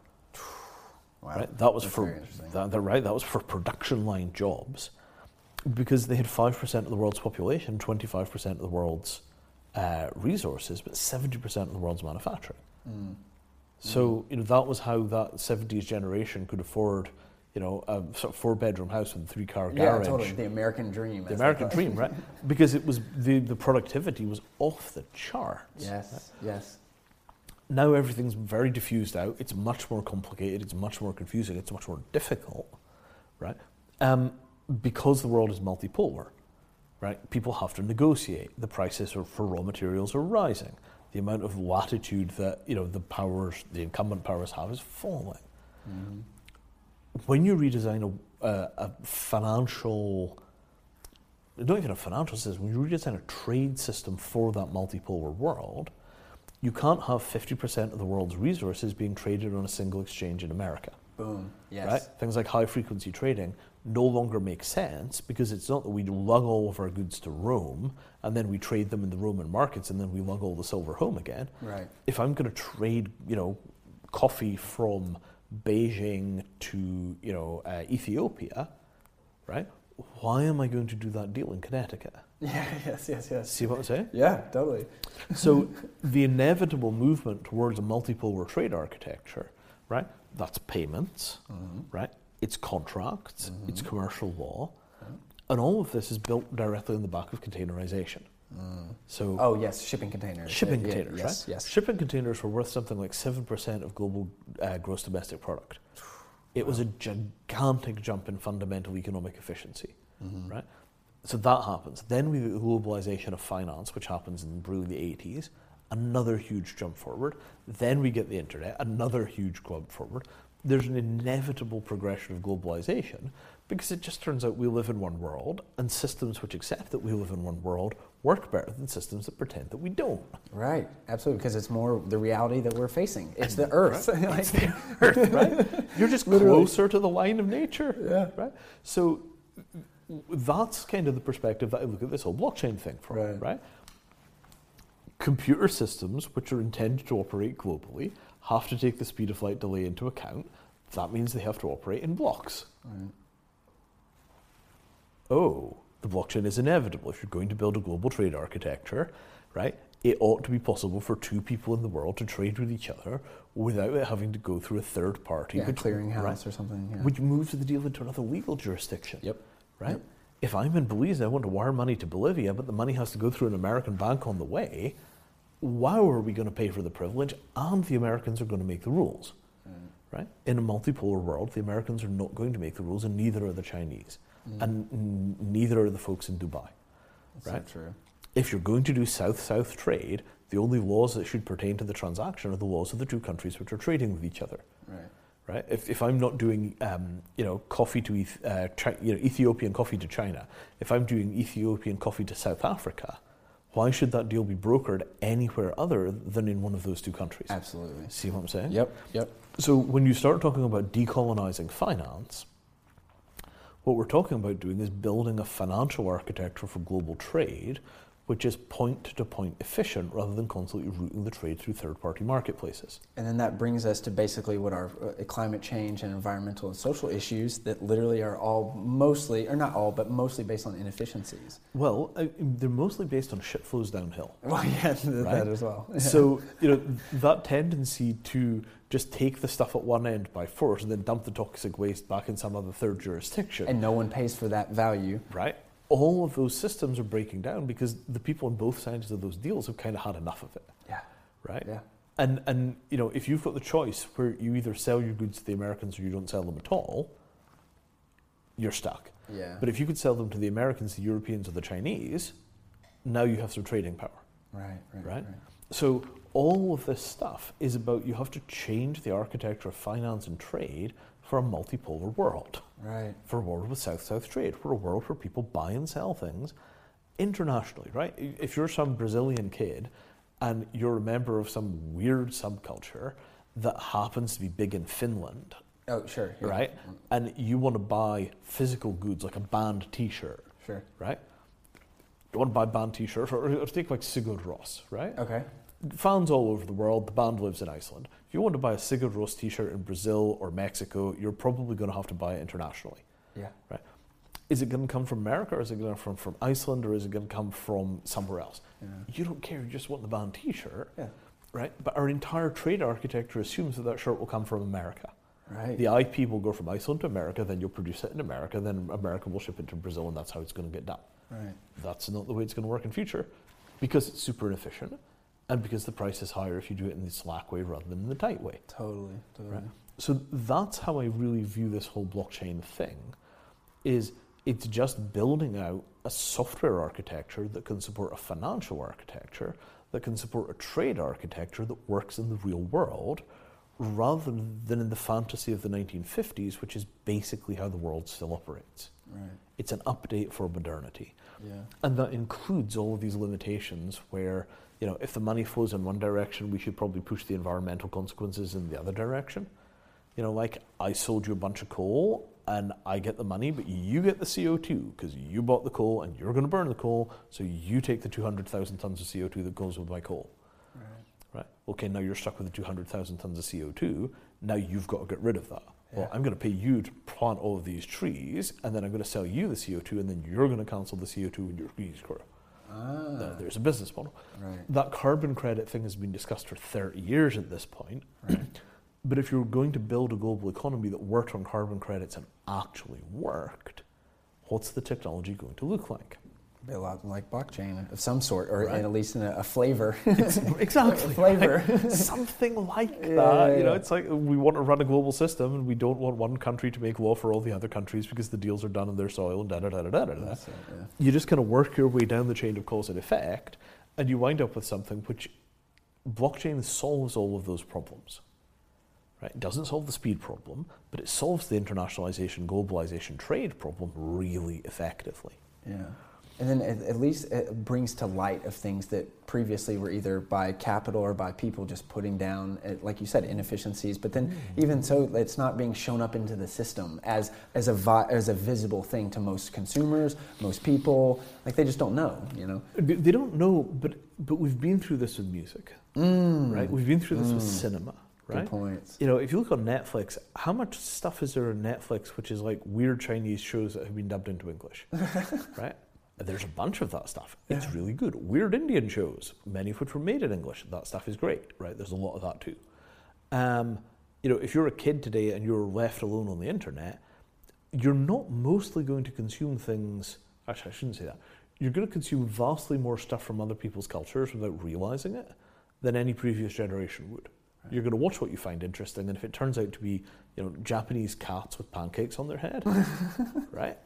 You're not really caring that this stuff is coming from Japan and it's being shipped across all of these boundaries, cultural, economic, etc. Because eventually you get it. Yeah. And it's on the internet and it's just there. right? yeah, yeah. So making manufactured goods work that way has to be what people want. Mm-hmm. Right? We love it for information. We love it for cultural artifacts. We love it for music. We love it for work. All these kids are, you know, doing website design for places in one country while they're living in a second country and they come from a third country and all their, you know, that all of these life cycle styles. Globalization for the people is really happening Right. and we just need to upgrade upgrade the trade architecture to match that. Mm-hmm. And so something that uh, Mattereum is, is developing right now is basically a proof of concept with some of these um, trust models is, uh, and it deals with our old friend from Star Trek, uh, William Shatner and his collectibles, and then also the Stradivarius guitar, uh, violins, excuse me. So talk, talk uh, about how this like proof of concept is moving forward. Okay, so we have this kind of philosophical realization that the blockchain is the natural architecture for the Internet of Money, right? We basically sever the libertarian story from the head end of that. Mm. They've had a shot; it hasn't worked. Mm. Maybe if the dollar collapses, Bitcoin does go to five million dollars, but I don't think that's how this goes, right? um, you know, let's just see what happens with that, though. but assuming that we don't see a complete crash of the global financial system or rebasing onto Bitcoin, that doesn't mean it's the end of the blockchain story. Mm. Because you still need a global computer system Yes. which enables point to point trade without going through massively expensive international third parties. Right? You know, 50% of the world's commodity trading is done in, you know, high frequency trading systems, and those high frequency trading systems are mostly in America. There's no way that that's going to be true in 20 years. Ah, yes. Right. Uh, We are almost looking through the looking glass of what's coming. It, Yes. It's just inevitable. Like, why would the Chinese and the Europeans trade all of their commodities in America, Yeah. put all of their money and all of their assets under American law, leave a chunk of it on the table in the States? Like, th- there's no way that continues. Yeah. Right? Eventually, you're going to wind up with a globalization of trade. And the globalization of trade requires a system where everybody is participating on the same basis. Yes. And that transformation takes you into architectures that look like blockchain Yep. right? It, it, it's I, I can't I can't stress enough how inevitable it is, because if you politically decentralize, you can't then technically decentralize without dealing with the speed of light problem. Mm. We're still in that physics problem. You see Yes, what I'm saying, yes, right? Yes, yes. So you know the, the shift of geographic power, where everybody has control in their own country, and then we network, immediately exposes you to this problem that you can't synchronize the computers. right, right, right? So whereas if it's all happening inside of a single trading location, like okay, this machine, this building in Connecticut, that's the commodities exchange, that's where all the deals happen, which is basically the current architecture. Th- Those kind of models are cut and dried. You move the money, you move the authority into one building, all the computers are on cables which are measured to the millimeter. Job is done, Yep. right? If you're going to have all that decision making and all those you know trade happening in the countries where the assets live, those countries are far apart. You have a light speed delay. You can't use that kind of architecture. You need a different architecture.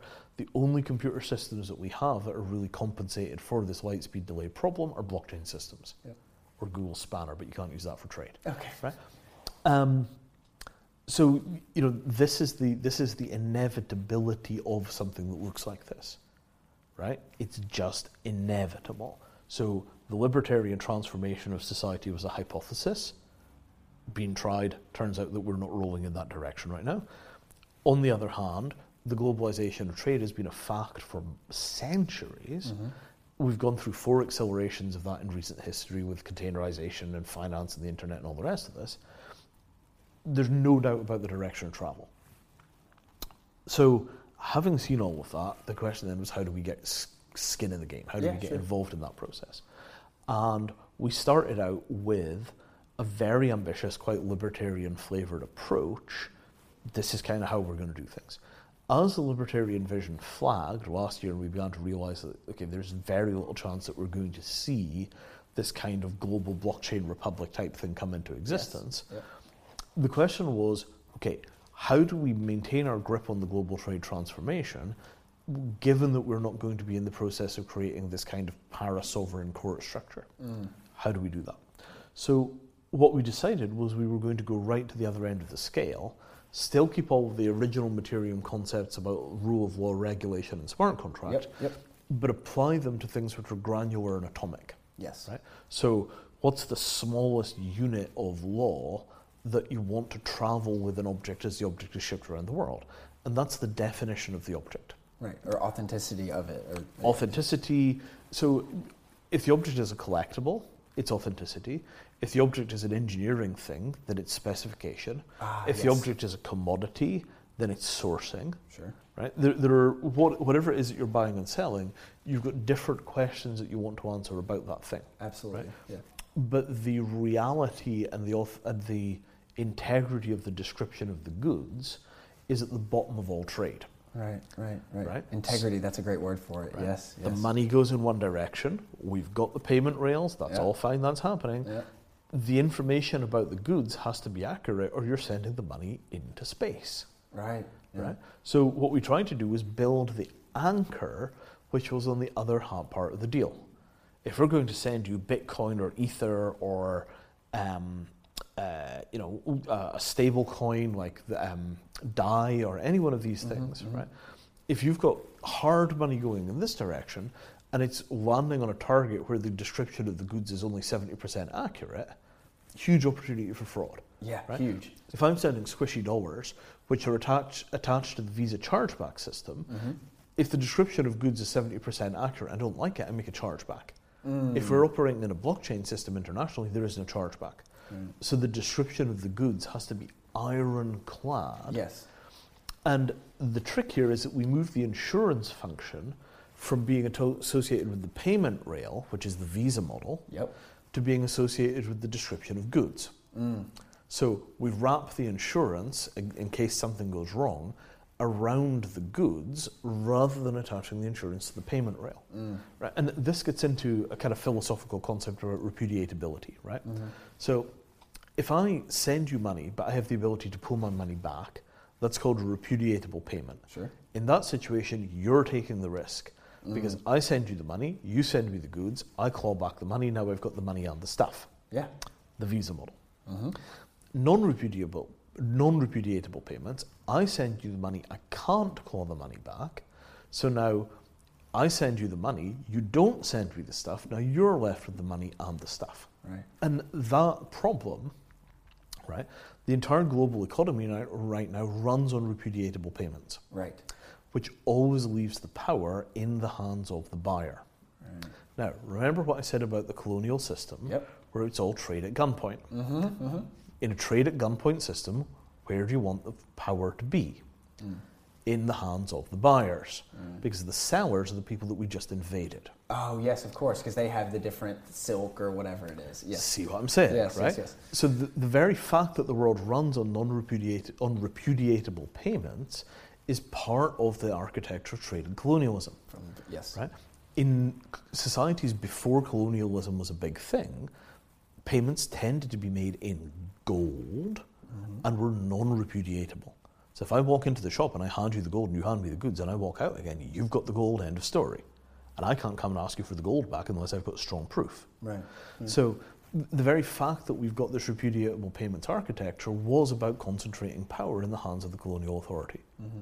Right? The wire transfer system. I've sent the money to Taiwan, but they didn't send me the goods. I'm taking my money back. Yeah. Screw those guys. yes, sir. That's of course the way we will do it. Right. Right? You know, it, it, this is how deeply baked in these assumptions are. Totally. Right? So when we start tearing that stuff up because the political power situation no longer supports that kind of architecture, right? Mm-hmm. you know, I'm not going to send you my very nice handmade Japanese whatever it is because you're making a credit card payment because you could do a chargeback. Oh, of course. We won't yeah. trade under those circumstances. Well, we will, but we'll jack our prices up to compensate. Yeah, and then we'll make sure that we're, we're good in this situation. And it's all inefficiency. Yep, Right? yep. So if we start into that kind of system, right, if we're going to move the insurance, right, if we go from repudiatable to non repudiatable payments, right, you get paid, you stay paid, we have to move the insurance function from being attached to the payment rail like it is in Visa to being attached to the definition of goods. right. So you make me a promise that you're going to sell me this thing and it's authentic. Mm-hmm. I send you the money, but once you've got the money, I can't get my money back. If the goods aren't authentic, I have to be able to make a claim somewhere. Yeah. And I claim on your insurance. Mm. Right? And that is the architecture for creating a structure in which you could do trade globally, but the books will balance for people. Right. Now, all very highfalutin. What does this have to do with William Shatner? Yeah. Right? And the answer is the collectibles market is huge. Yep. It's entirely driven by questions of authenticity. Mm-hmm. People will pay less for things that they want than they would otherwise because they're afraid that the thing that they're buying is not authentic, so the prices are artificially depressed for people that are selling real stuff and for people that are selling fakes. So the good vendors are being dragged down by the fake vendors. Right, and then that's good, not good for anyone. And if you can drive the fake vendors out of these markets, the prices for the goods rise. and will con- be consistent to what the value is. Bingo, Yeah, right? Because we're no longer trading at a discount because we don't trust the goods we're buying. Yeah. So it's an excellent market for really strong product information, Mm-hmm. right? And okay, we don't expect people to be buying and selling goods using non-repudiatable payments on blockchains as the mainstream approach to the collectibles market anytime soon. Right. But those same concepts about truth and trust and authenticity apply, Absolutely. even in a situation where somebody's making a payment on something like Visa Right. right? Because in that market, there is so much sketchy stuff going on that you can still burn a clean spot to great financial benefit.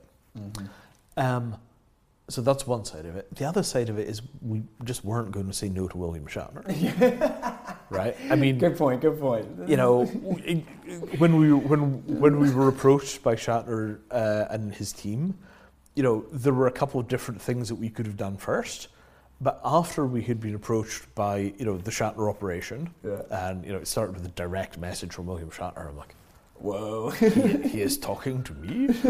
Uh, it was quite a shock. Yeah. But after that, you know, it was slightly like direction set yeah. Oh because yeah. we weren't going to say no. Yeah. And with that as our first project, it was obvious the second project was also going to be somewhere in that space. Sure. So that is one of these path dependency moments where, you know, if the first thing that had happened had been the violin guys had said, okay, we're doing the violin, then we would have been talking about fine art and all the rest of this Yes. stuff. Yes. Yes. Yes. As it is, the first thing that happens is, you know, the, the Shatner collectibles. And so we're doing that. That's what we're going to do. Yeah. Right.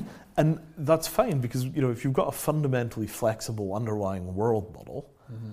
it doesn't really matter what you do first because they're all examples of a fundamental principle. Right. Right. Right. Right? right, So we've got this fundamental principle which is about you know decolonized trade and fair exchange of goods and not routing things through third parties in developed countries and an internet of money and all the rest of these concepts. But at the end of the day it boils down to I send you money, you send me stuff, and the stuff is what I paid for. Absolutely. Right. Okay. We'll do collectibles. Now, the other part about the collectibles market is collectibles generally have lots of different owners over their lifespan. Mm-hmm. Right? I mean, a Stradivarius violin, it's not a collectible, it's an antiquity, but it- it's you know 325, 350 years old. Many people have owned it in that time period. A lot of them have dotted around the world where they've been owned by people in different countries. They haven't stayed inside of a single family or a single region. Um, a lot of the time, they're worth more because of how amazing their previous owners were. Right, because they kept it up, they kept the value going, etc. It's not just that, because if somebody incredibly famous owned the violin and played it for 25 years, Oh, I see. Yes, yes, yes. you're getting their history and their patina with the object. Absolutely. Right? This is not just an object which was made by Stradivarius. Uh, Stradivari? Anyway, this is also an object which was played by Yehudi Menuhin. Right, right, right. Right? Yes, yes, yes, yes. Multiple layers, so the thing acquires value with each layer that's added to it over time. Sorry. Right? You know, if I have a Star Trek collectible, okay, that's fine. I bought it directly from Mr. Shatner, right? Very good. then, if I happen to, to be, let's say, Keanu Reeves, and I bought this thing for one of my friend's kids, two layers. Yes, two Oh, layers. So that's the Shatner thing that was bought by Keanu Reeves. Yes. And then he gave it to, you know, his friend's kid as a birthday present. Yes. Yeah. And now the friend's kid, you know, is going to top up their college fund off this thing. Right, right, right. Right? And, you know, so you wind up with these stories which weave themselves around the objects over time. Oh, it's so interesting. Yes. Um, and that's a great case for blockchain because this gradual accumulation of knowledge and surface and patina, it's the authenticity, but it's also the narrative that gets woven around the thing over time, makes the thing worth more than it was when we bought it. Wow. And this is decommodifica- decommodification. Right. I, I very strongly believe that the internet or digital technology in general pushes things to extremes, right? But it always pushes things to both extremes. Mm. Total transparency and total anonymity rather than this kind of hazy grey area that you would get with cash transactions, right? Total privacy and total exposure. So the commodities are super commodity, right? You know, you go to Amazon, you type, I want to buy printer paper, it will show you 38 brands, you know they will all be identical, you click one, you're done. Yeah. Right? But at the same time, it's also hyper specific because if you're buying something from a dealer, you know, they'll have a web page where they detail every single little thing about that Oh, of object course. Yes, yes, yes. in a way that they wouldn't have done before. Mm-hmm. Right? So both hyper generic and hyper specific. So we've seen the hyper generic, the hyper generic is everywhere. Mm-hmm. Now we have to build the hyper specific as the counterbalance to the tendency of things to become generic. Yes, yes. Damn. That's really the crux of it, right? Mm. We've built out all of the way in one direction in this kind of completely generic economy.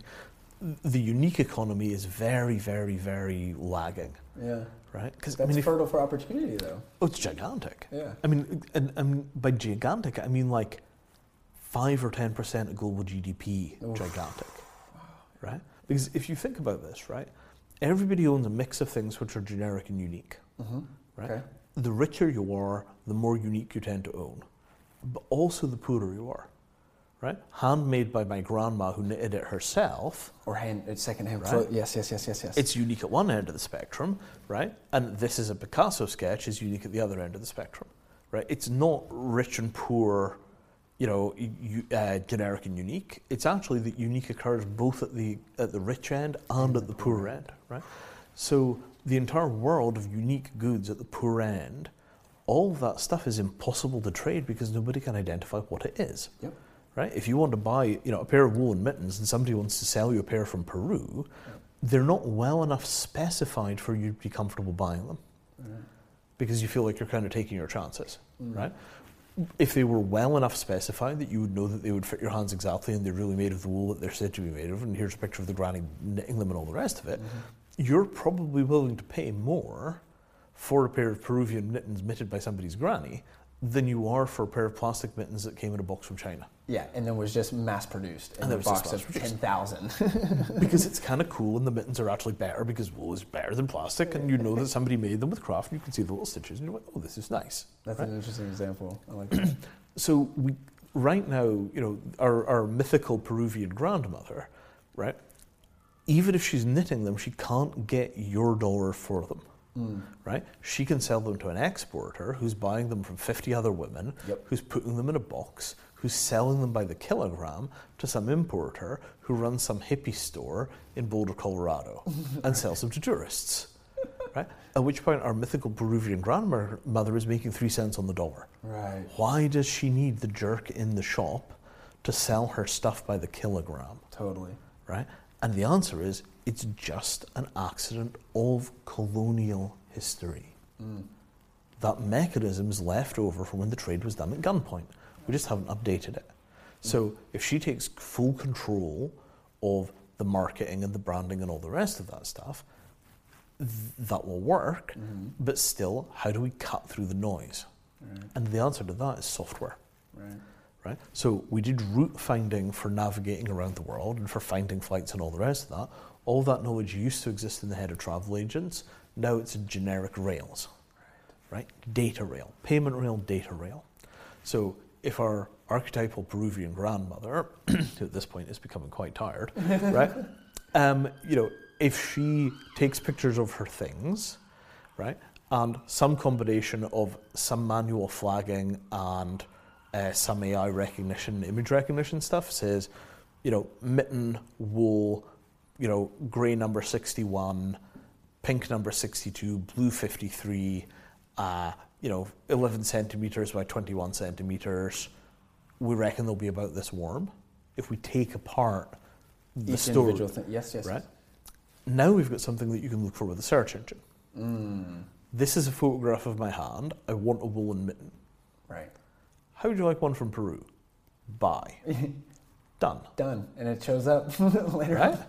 And, and your Peruvian grandmother gets more than three cents on that dollar. Because all that she's going to do is she's going to charge you $25, which is what you were going to pay for a pair of mittens. Anyway, And then they're going to take the shipping off that, and then she's going to keep all of it. that's good, fantastic. Right? That's so good. And that's what it looks like when you decolonize trade. Right? That's incredible.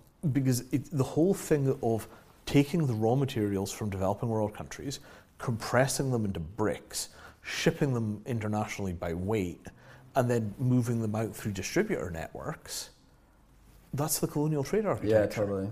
Right? It's just a wealth concentration machine for the people on the upper end of that. And frankly, the poor folks are not going to sell under those terms if they've got any alternative.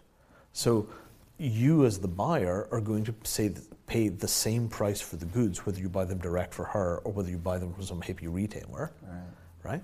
Why are we supporting these people? Mm. They're not adding anything to the system. They were 200 years ago. Right. Right? But times have changed. Time- times have changed and trade hasn't. right, right. So, you know, that's the south-south hypothesis, right? You take the objects, you define them in detail, you define them in ways which are trusted, you use computers to do a bunch of the searching, and that enables people to get fair price for their goods. that's at the low end of the spectrum. At the high end of the spectrum, there's, you know, $60 trillion of art and collectibles Oh, yes. right? It's about something like 10% of all human wealth is in the form of things which are unique. Think about what's in the Vatican vaults. you know what I mean? Like, Every art gallery in the world, right? all of that stuff. all of that Right. stuff. So now again, we get to the intercultural trade thing, right? Yeah. So Chinese uh, society is massively into Western classical music right now. Mm-hmm. Don't ask me why, but they've picked up a taste for it, and they're really, really good at it. Because the Chinese, generally speaking, you know, you've got 1.3 billion people in a pretty efficient way of getting talent organized. Right, yes. Right? So in 1.3 billion people, you've got one fifth of the world's great classical musicians and really good infrastructure for finding those people and getting them trained. Right? Yeah. So, you know, they're really turning into something of a force in classical music, which means they would like to buy some proper classical music violin stuff. And the best violins in the world are Stradivarius's or very close relatives of them. So the Chinese would like to buy some of these things. They don't really understand the Western dealer networks very well. Mm. Because, you know, imagine going to Beijing and trying to buy a pair of silk shoes. Right. How do you even tell whether you're buy, what you're buying is quality No clue. or nonsense, right? Yeah, we just don't, you know, it turns out it's no easier for them than it is for us. And once you're out of the colonial model where you turn up with a gun and you say, give me the good stuff or I'll shoot your kids, you know, it just turns out that the quality control issues can't be resolved by force. They have to be resolved by negotiation. Yeah. This is paradigmatically completely new, Mm-hmm. right? I mean, it's only very recently that we've had to start negotiating with third world countries when we want to trade with them. Because the globalization has actually been accessible now. Like the, there's, it's actually globalization. It's actually globalization because the people on both sides of the deal have power, so now it's a negotiation. yeah. Totally, right? totally. Rather than the sham of negotiation, which was the gunboat diplomacy, which of course the UK was the world's great innovator in, mm, right? Mm. And we were the masters of that story, and, and that's how we built the British Empire, right? Right. At gunpoint. You can imagine the dialogues between the Indian parts of my family and the you know Scottish parts of my family. I can imagine. So, you know, we get into this situation of the Chinese have enormous amounts of money because their economy is coming right up because they're really great at manufacturing and always have been. Right? And Chinese manufacturing, they bankrupted Europe, right? Because Europe kept buying the silk and the porcelain and all the other amazing things that came out of China. They literally bankrupted Europe hundreds of years ago, mm-hmm. right? We've, we've almost completely forgotten that period where we did world trade with China, and they were just so much better at manufacturing than we were that they just spanked us, right? So now the Chinese want to take some of their winnings from making all of our mobile devices and everything else, Right, and they right, want right. to turn those winnings into violins. Yeah. How do we know we're not going to get conned by these weaselly white guys? Yeah. Oh boy. Well, look, we've got a bunch of really ironclad legal guarantees about the quality of goods. Mm-hmm. Right? And if they've sold us a ringer, we will claim on their insurance and we will get all of our money back. That's so good. Now I can buy. Yeah. Right? And th- this is what happens when you've got genuinely intercultural trade. Right? We don't trust people from other cultures. We don't understand how to figure out which people in these other cultures we can trust because every culture has its eagles and its weasels. Right? Mm-hmm, mm-hmm. So, you know, you start using legal liability above the credit card level for separating out the good guys and the bad guys in other cultures. And then when you buy something from another culture, you buy from the good guys. right? Right? The architecture trade. But to get that to work, the people inside of those cultures have to be able to make binding promises about the quality of the goods that they're selling you, such that if those promises are broken, you actually get your money back right? Plus something for your inconvenience.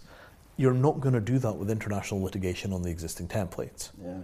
So you need an alternate system for managing trade globally in which people inside of the knowledge, right, inside of the loop, make the binding promises about the quality of goods. And then when I buy the goods internationally, I buy both the goods and the promise. and that's exactly how it works inside of collectibles. You, as the dealer in Star Trek memorabilia, understand that that really is William Shatner's signature. You sign off on the proof. You sell me the object. You sell me the proof. If the object is not as described, I claim on the proof. Right. And that's the Mattereum model. Right? It's just a way of making it possible to buy things when you don't understand them as well as an expert. Okay, Vinay, so last question. Um, so the overview effect is the cornerstone kind of philosophy of eclectic spacewalk, um, and you said you're familiar with it. So if you had the opportunity where the, you were in the ISS or the moon or whatever, and the whole world was looking up at you, what would you say? Wow, that's a hard question. Yeah. Um, Not to put you just on the worldly spot. yeah, I mean the. So the hard part of this is philosophy of communication. yes. Um, because you know you can say something to somebody, and if they are, you know, two steps away from that, it'll just bounce off, right? If they're one step away from it, they might take the next step. Uh, and so much of the world is so wrapped up in its own affairs. You know, I mean, the, the daily struggle for survival, even in rich countries, is all consuming. You know, we've really created a world where there's so much volatility and instability that it's not like you can find a niche and then basically get habituated. Right, right. You know, we're under constant adaptational stress in a way that I think is quite unnatural for our biology. You know, most of our ancestors, you know, and I'm talking about over the kind of two million year scale, would have lived in the same ecosystem as their grandparents had 50 generations before Ah, much of the same. right? Well, you know, we've been we've been at the side of this watering hole forever, Forever. right? Pretty much forever, yeah. And you know, unless you got climatic change, you know, your people had been in that environment forever, and then you would get the migrations, mm-hmm. right? But most, you know, the migrations are the exception, and the rule is that people would stay in one place and they'd eat the same things that their great great great great great grandparents had because the environment hadn't changed, and they were the same people in the same place.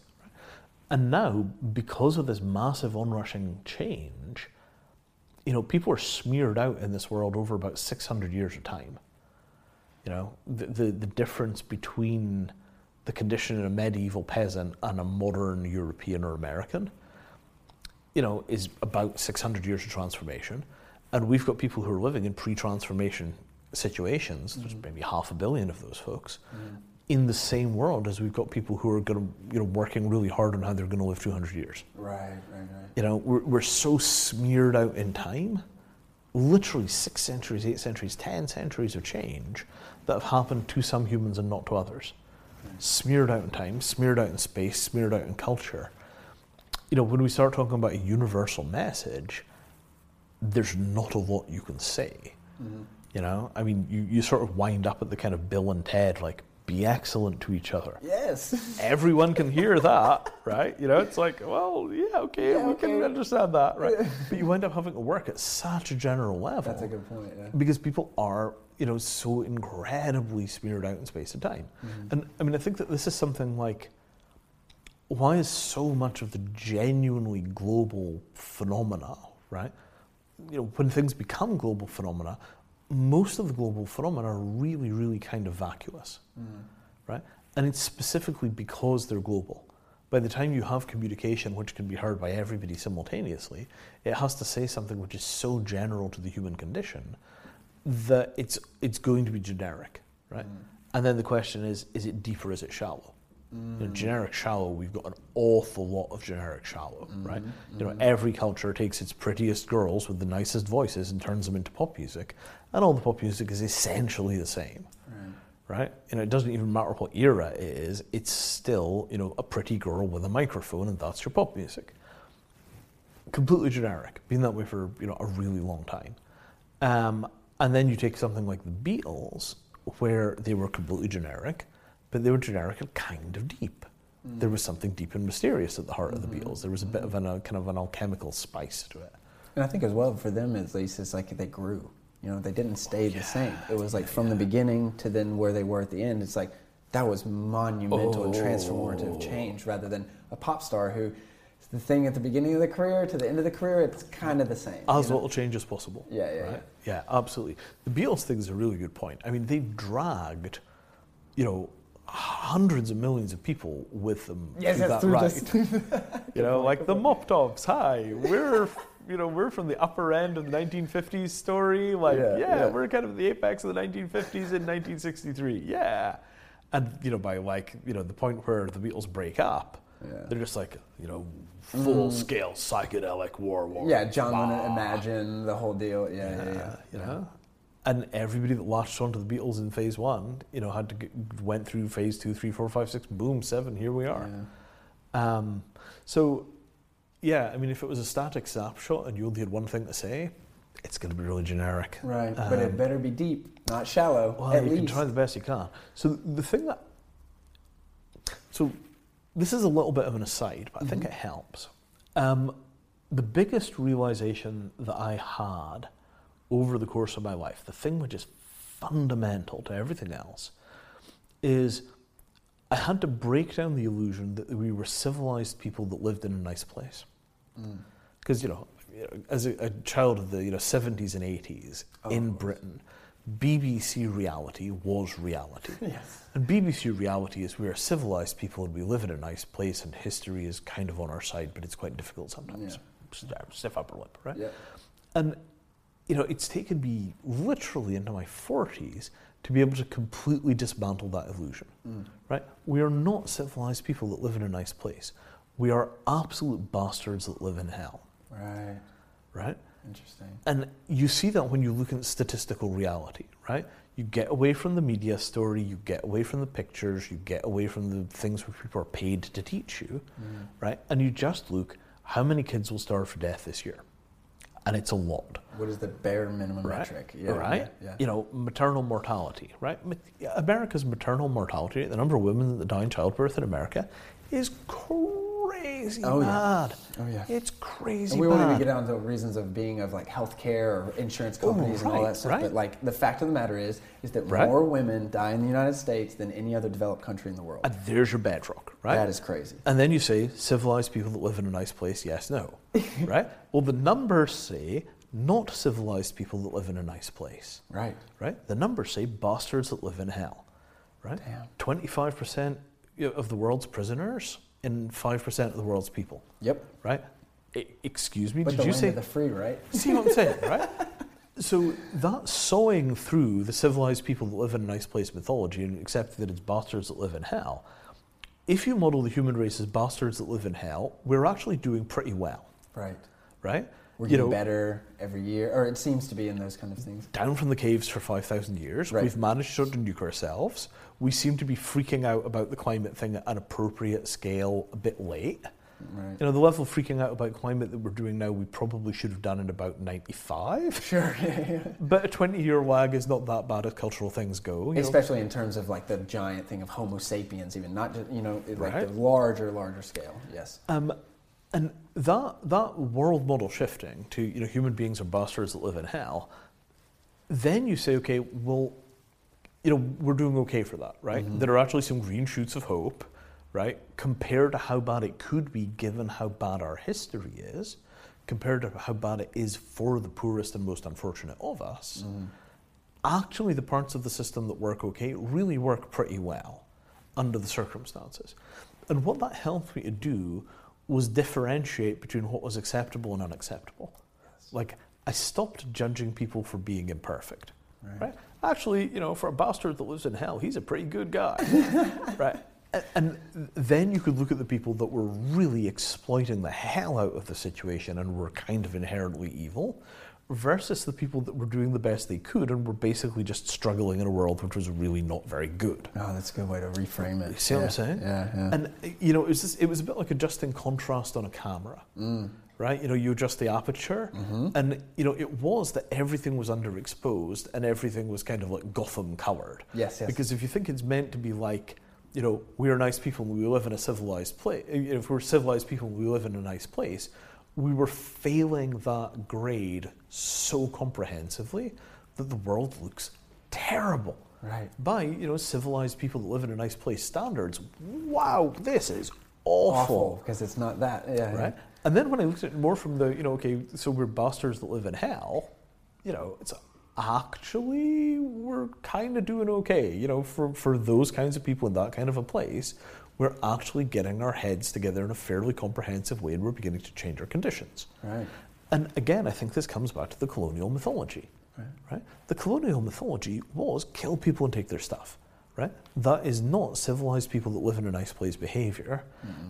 But, you know, there was this like kind of Freudian covering over the hellishness of the colonial business model with this artificial pretend niceness. The kind of Victorian Oh, yes. primness. Mm-hmm, like, mm-hmm. don't Yeah. ask us what happens in the colonies where all the money is made. Over here, we're all absolutely upright and genteel.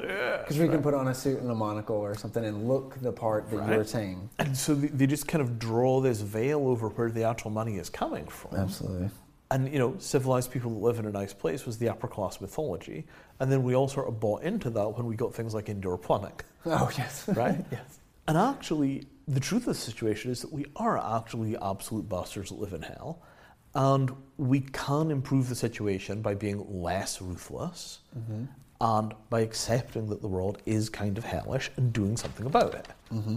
Right? And that, you know, if there was a single message, I hate to say it, but the single message is, you know, we are absolute bastards and we live in hell, and we have the moral and intellectual capability to improve in our conditions and our natures.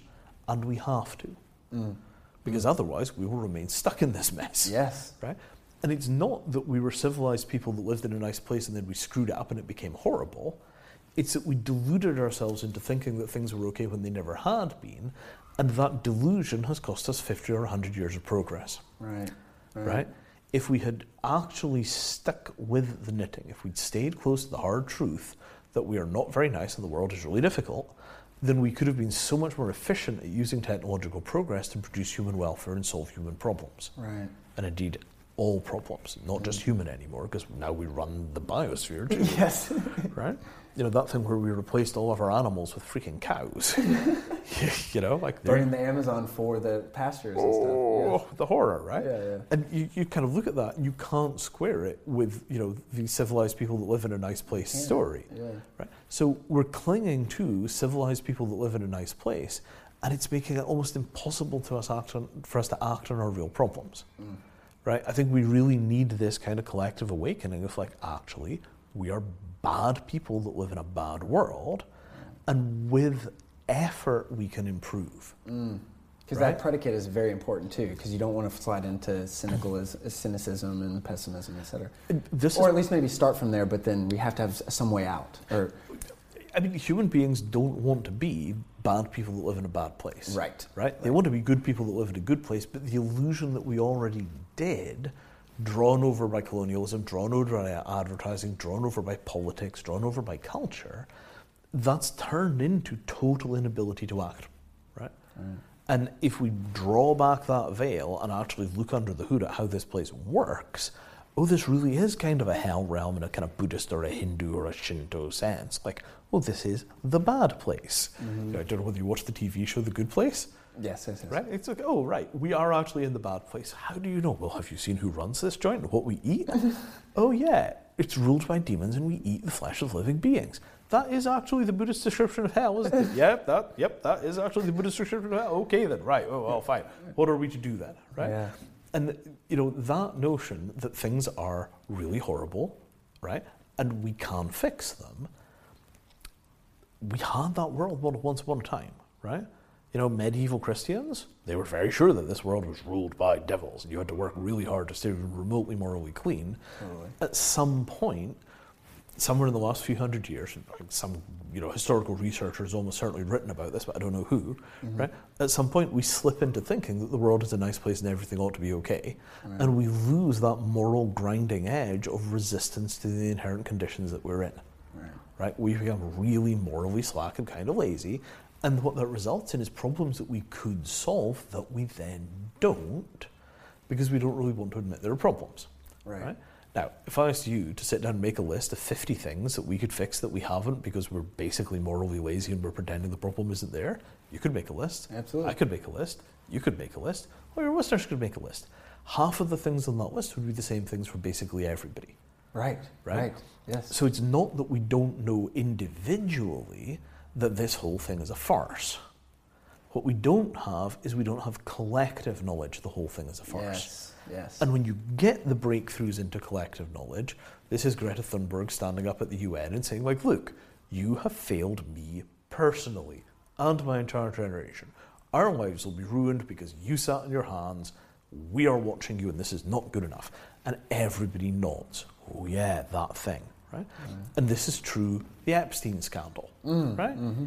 Everybody knows that rich men spend an enormous amount of time with call girls in shady circumstances, right? Well known, you know, like half of the prostitutes in America wind up, uh, you know, surrounding whatever town it is that they have Bohemian Grove in. oh, right. Right? Like Central California or Central California, yeah, yeah, wherever yeah. Bohemian Grove is, like is. when Bohemian Grove is on, half the half Jon the, Ronson, yeah, was there with Alex Jones. Yeah, I remember that. Yes, yes, yes. half the high-end prostitutes in America go to Bohemian Grove, but you know, trust me, all of these are fine, upstanding, moral men. That's so funny. I never even. Yeah, yeah, yeah, Right?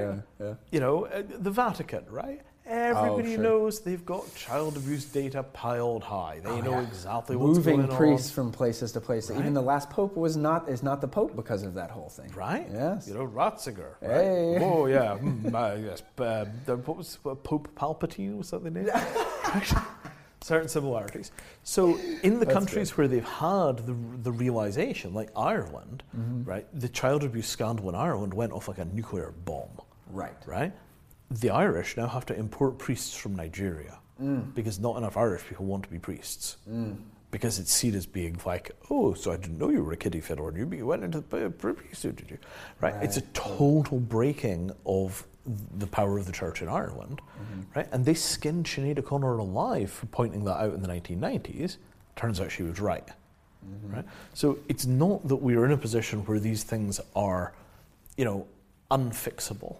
It's not that you can't know from individual knowing to collective and, and collective knowing, right? So that would be the message, right? Well, here's to our collective awakening, Vinay. Hmm. Well, so thank you for coming on Eclectic Spacewalk Conversations. I really appreciate it. Um, and then uh, until, I'll have all the show notes from Vinay and, and everything. But uh, thank you so much again. And until next time, Ad Astra.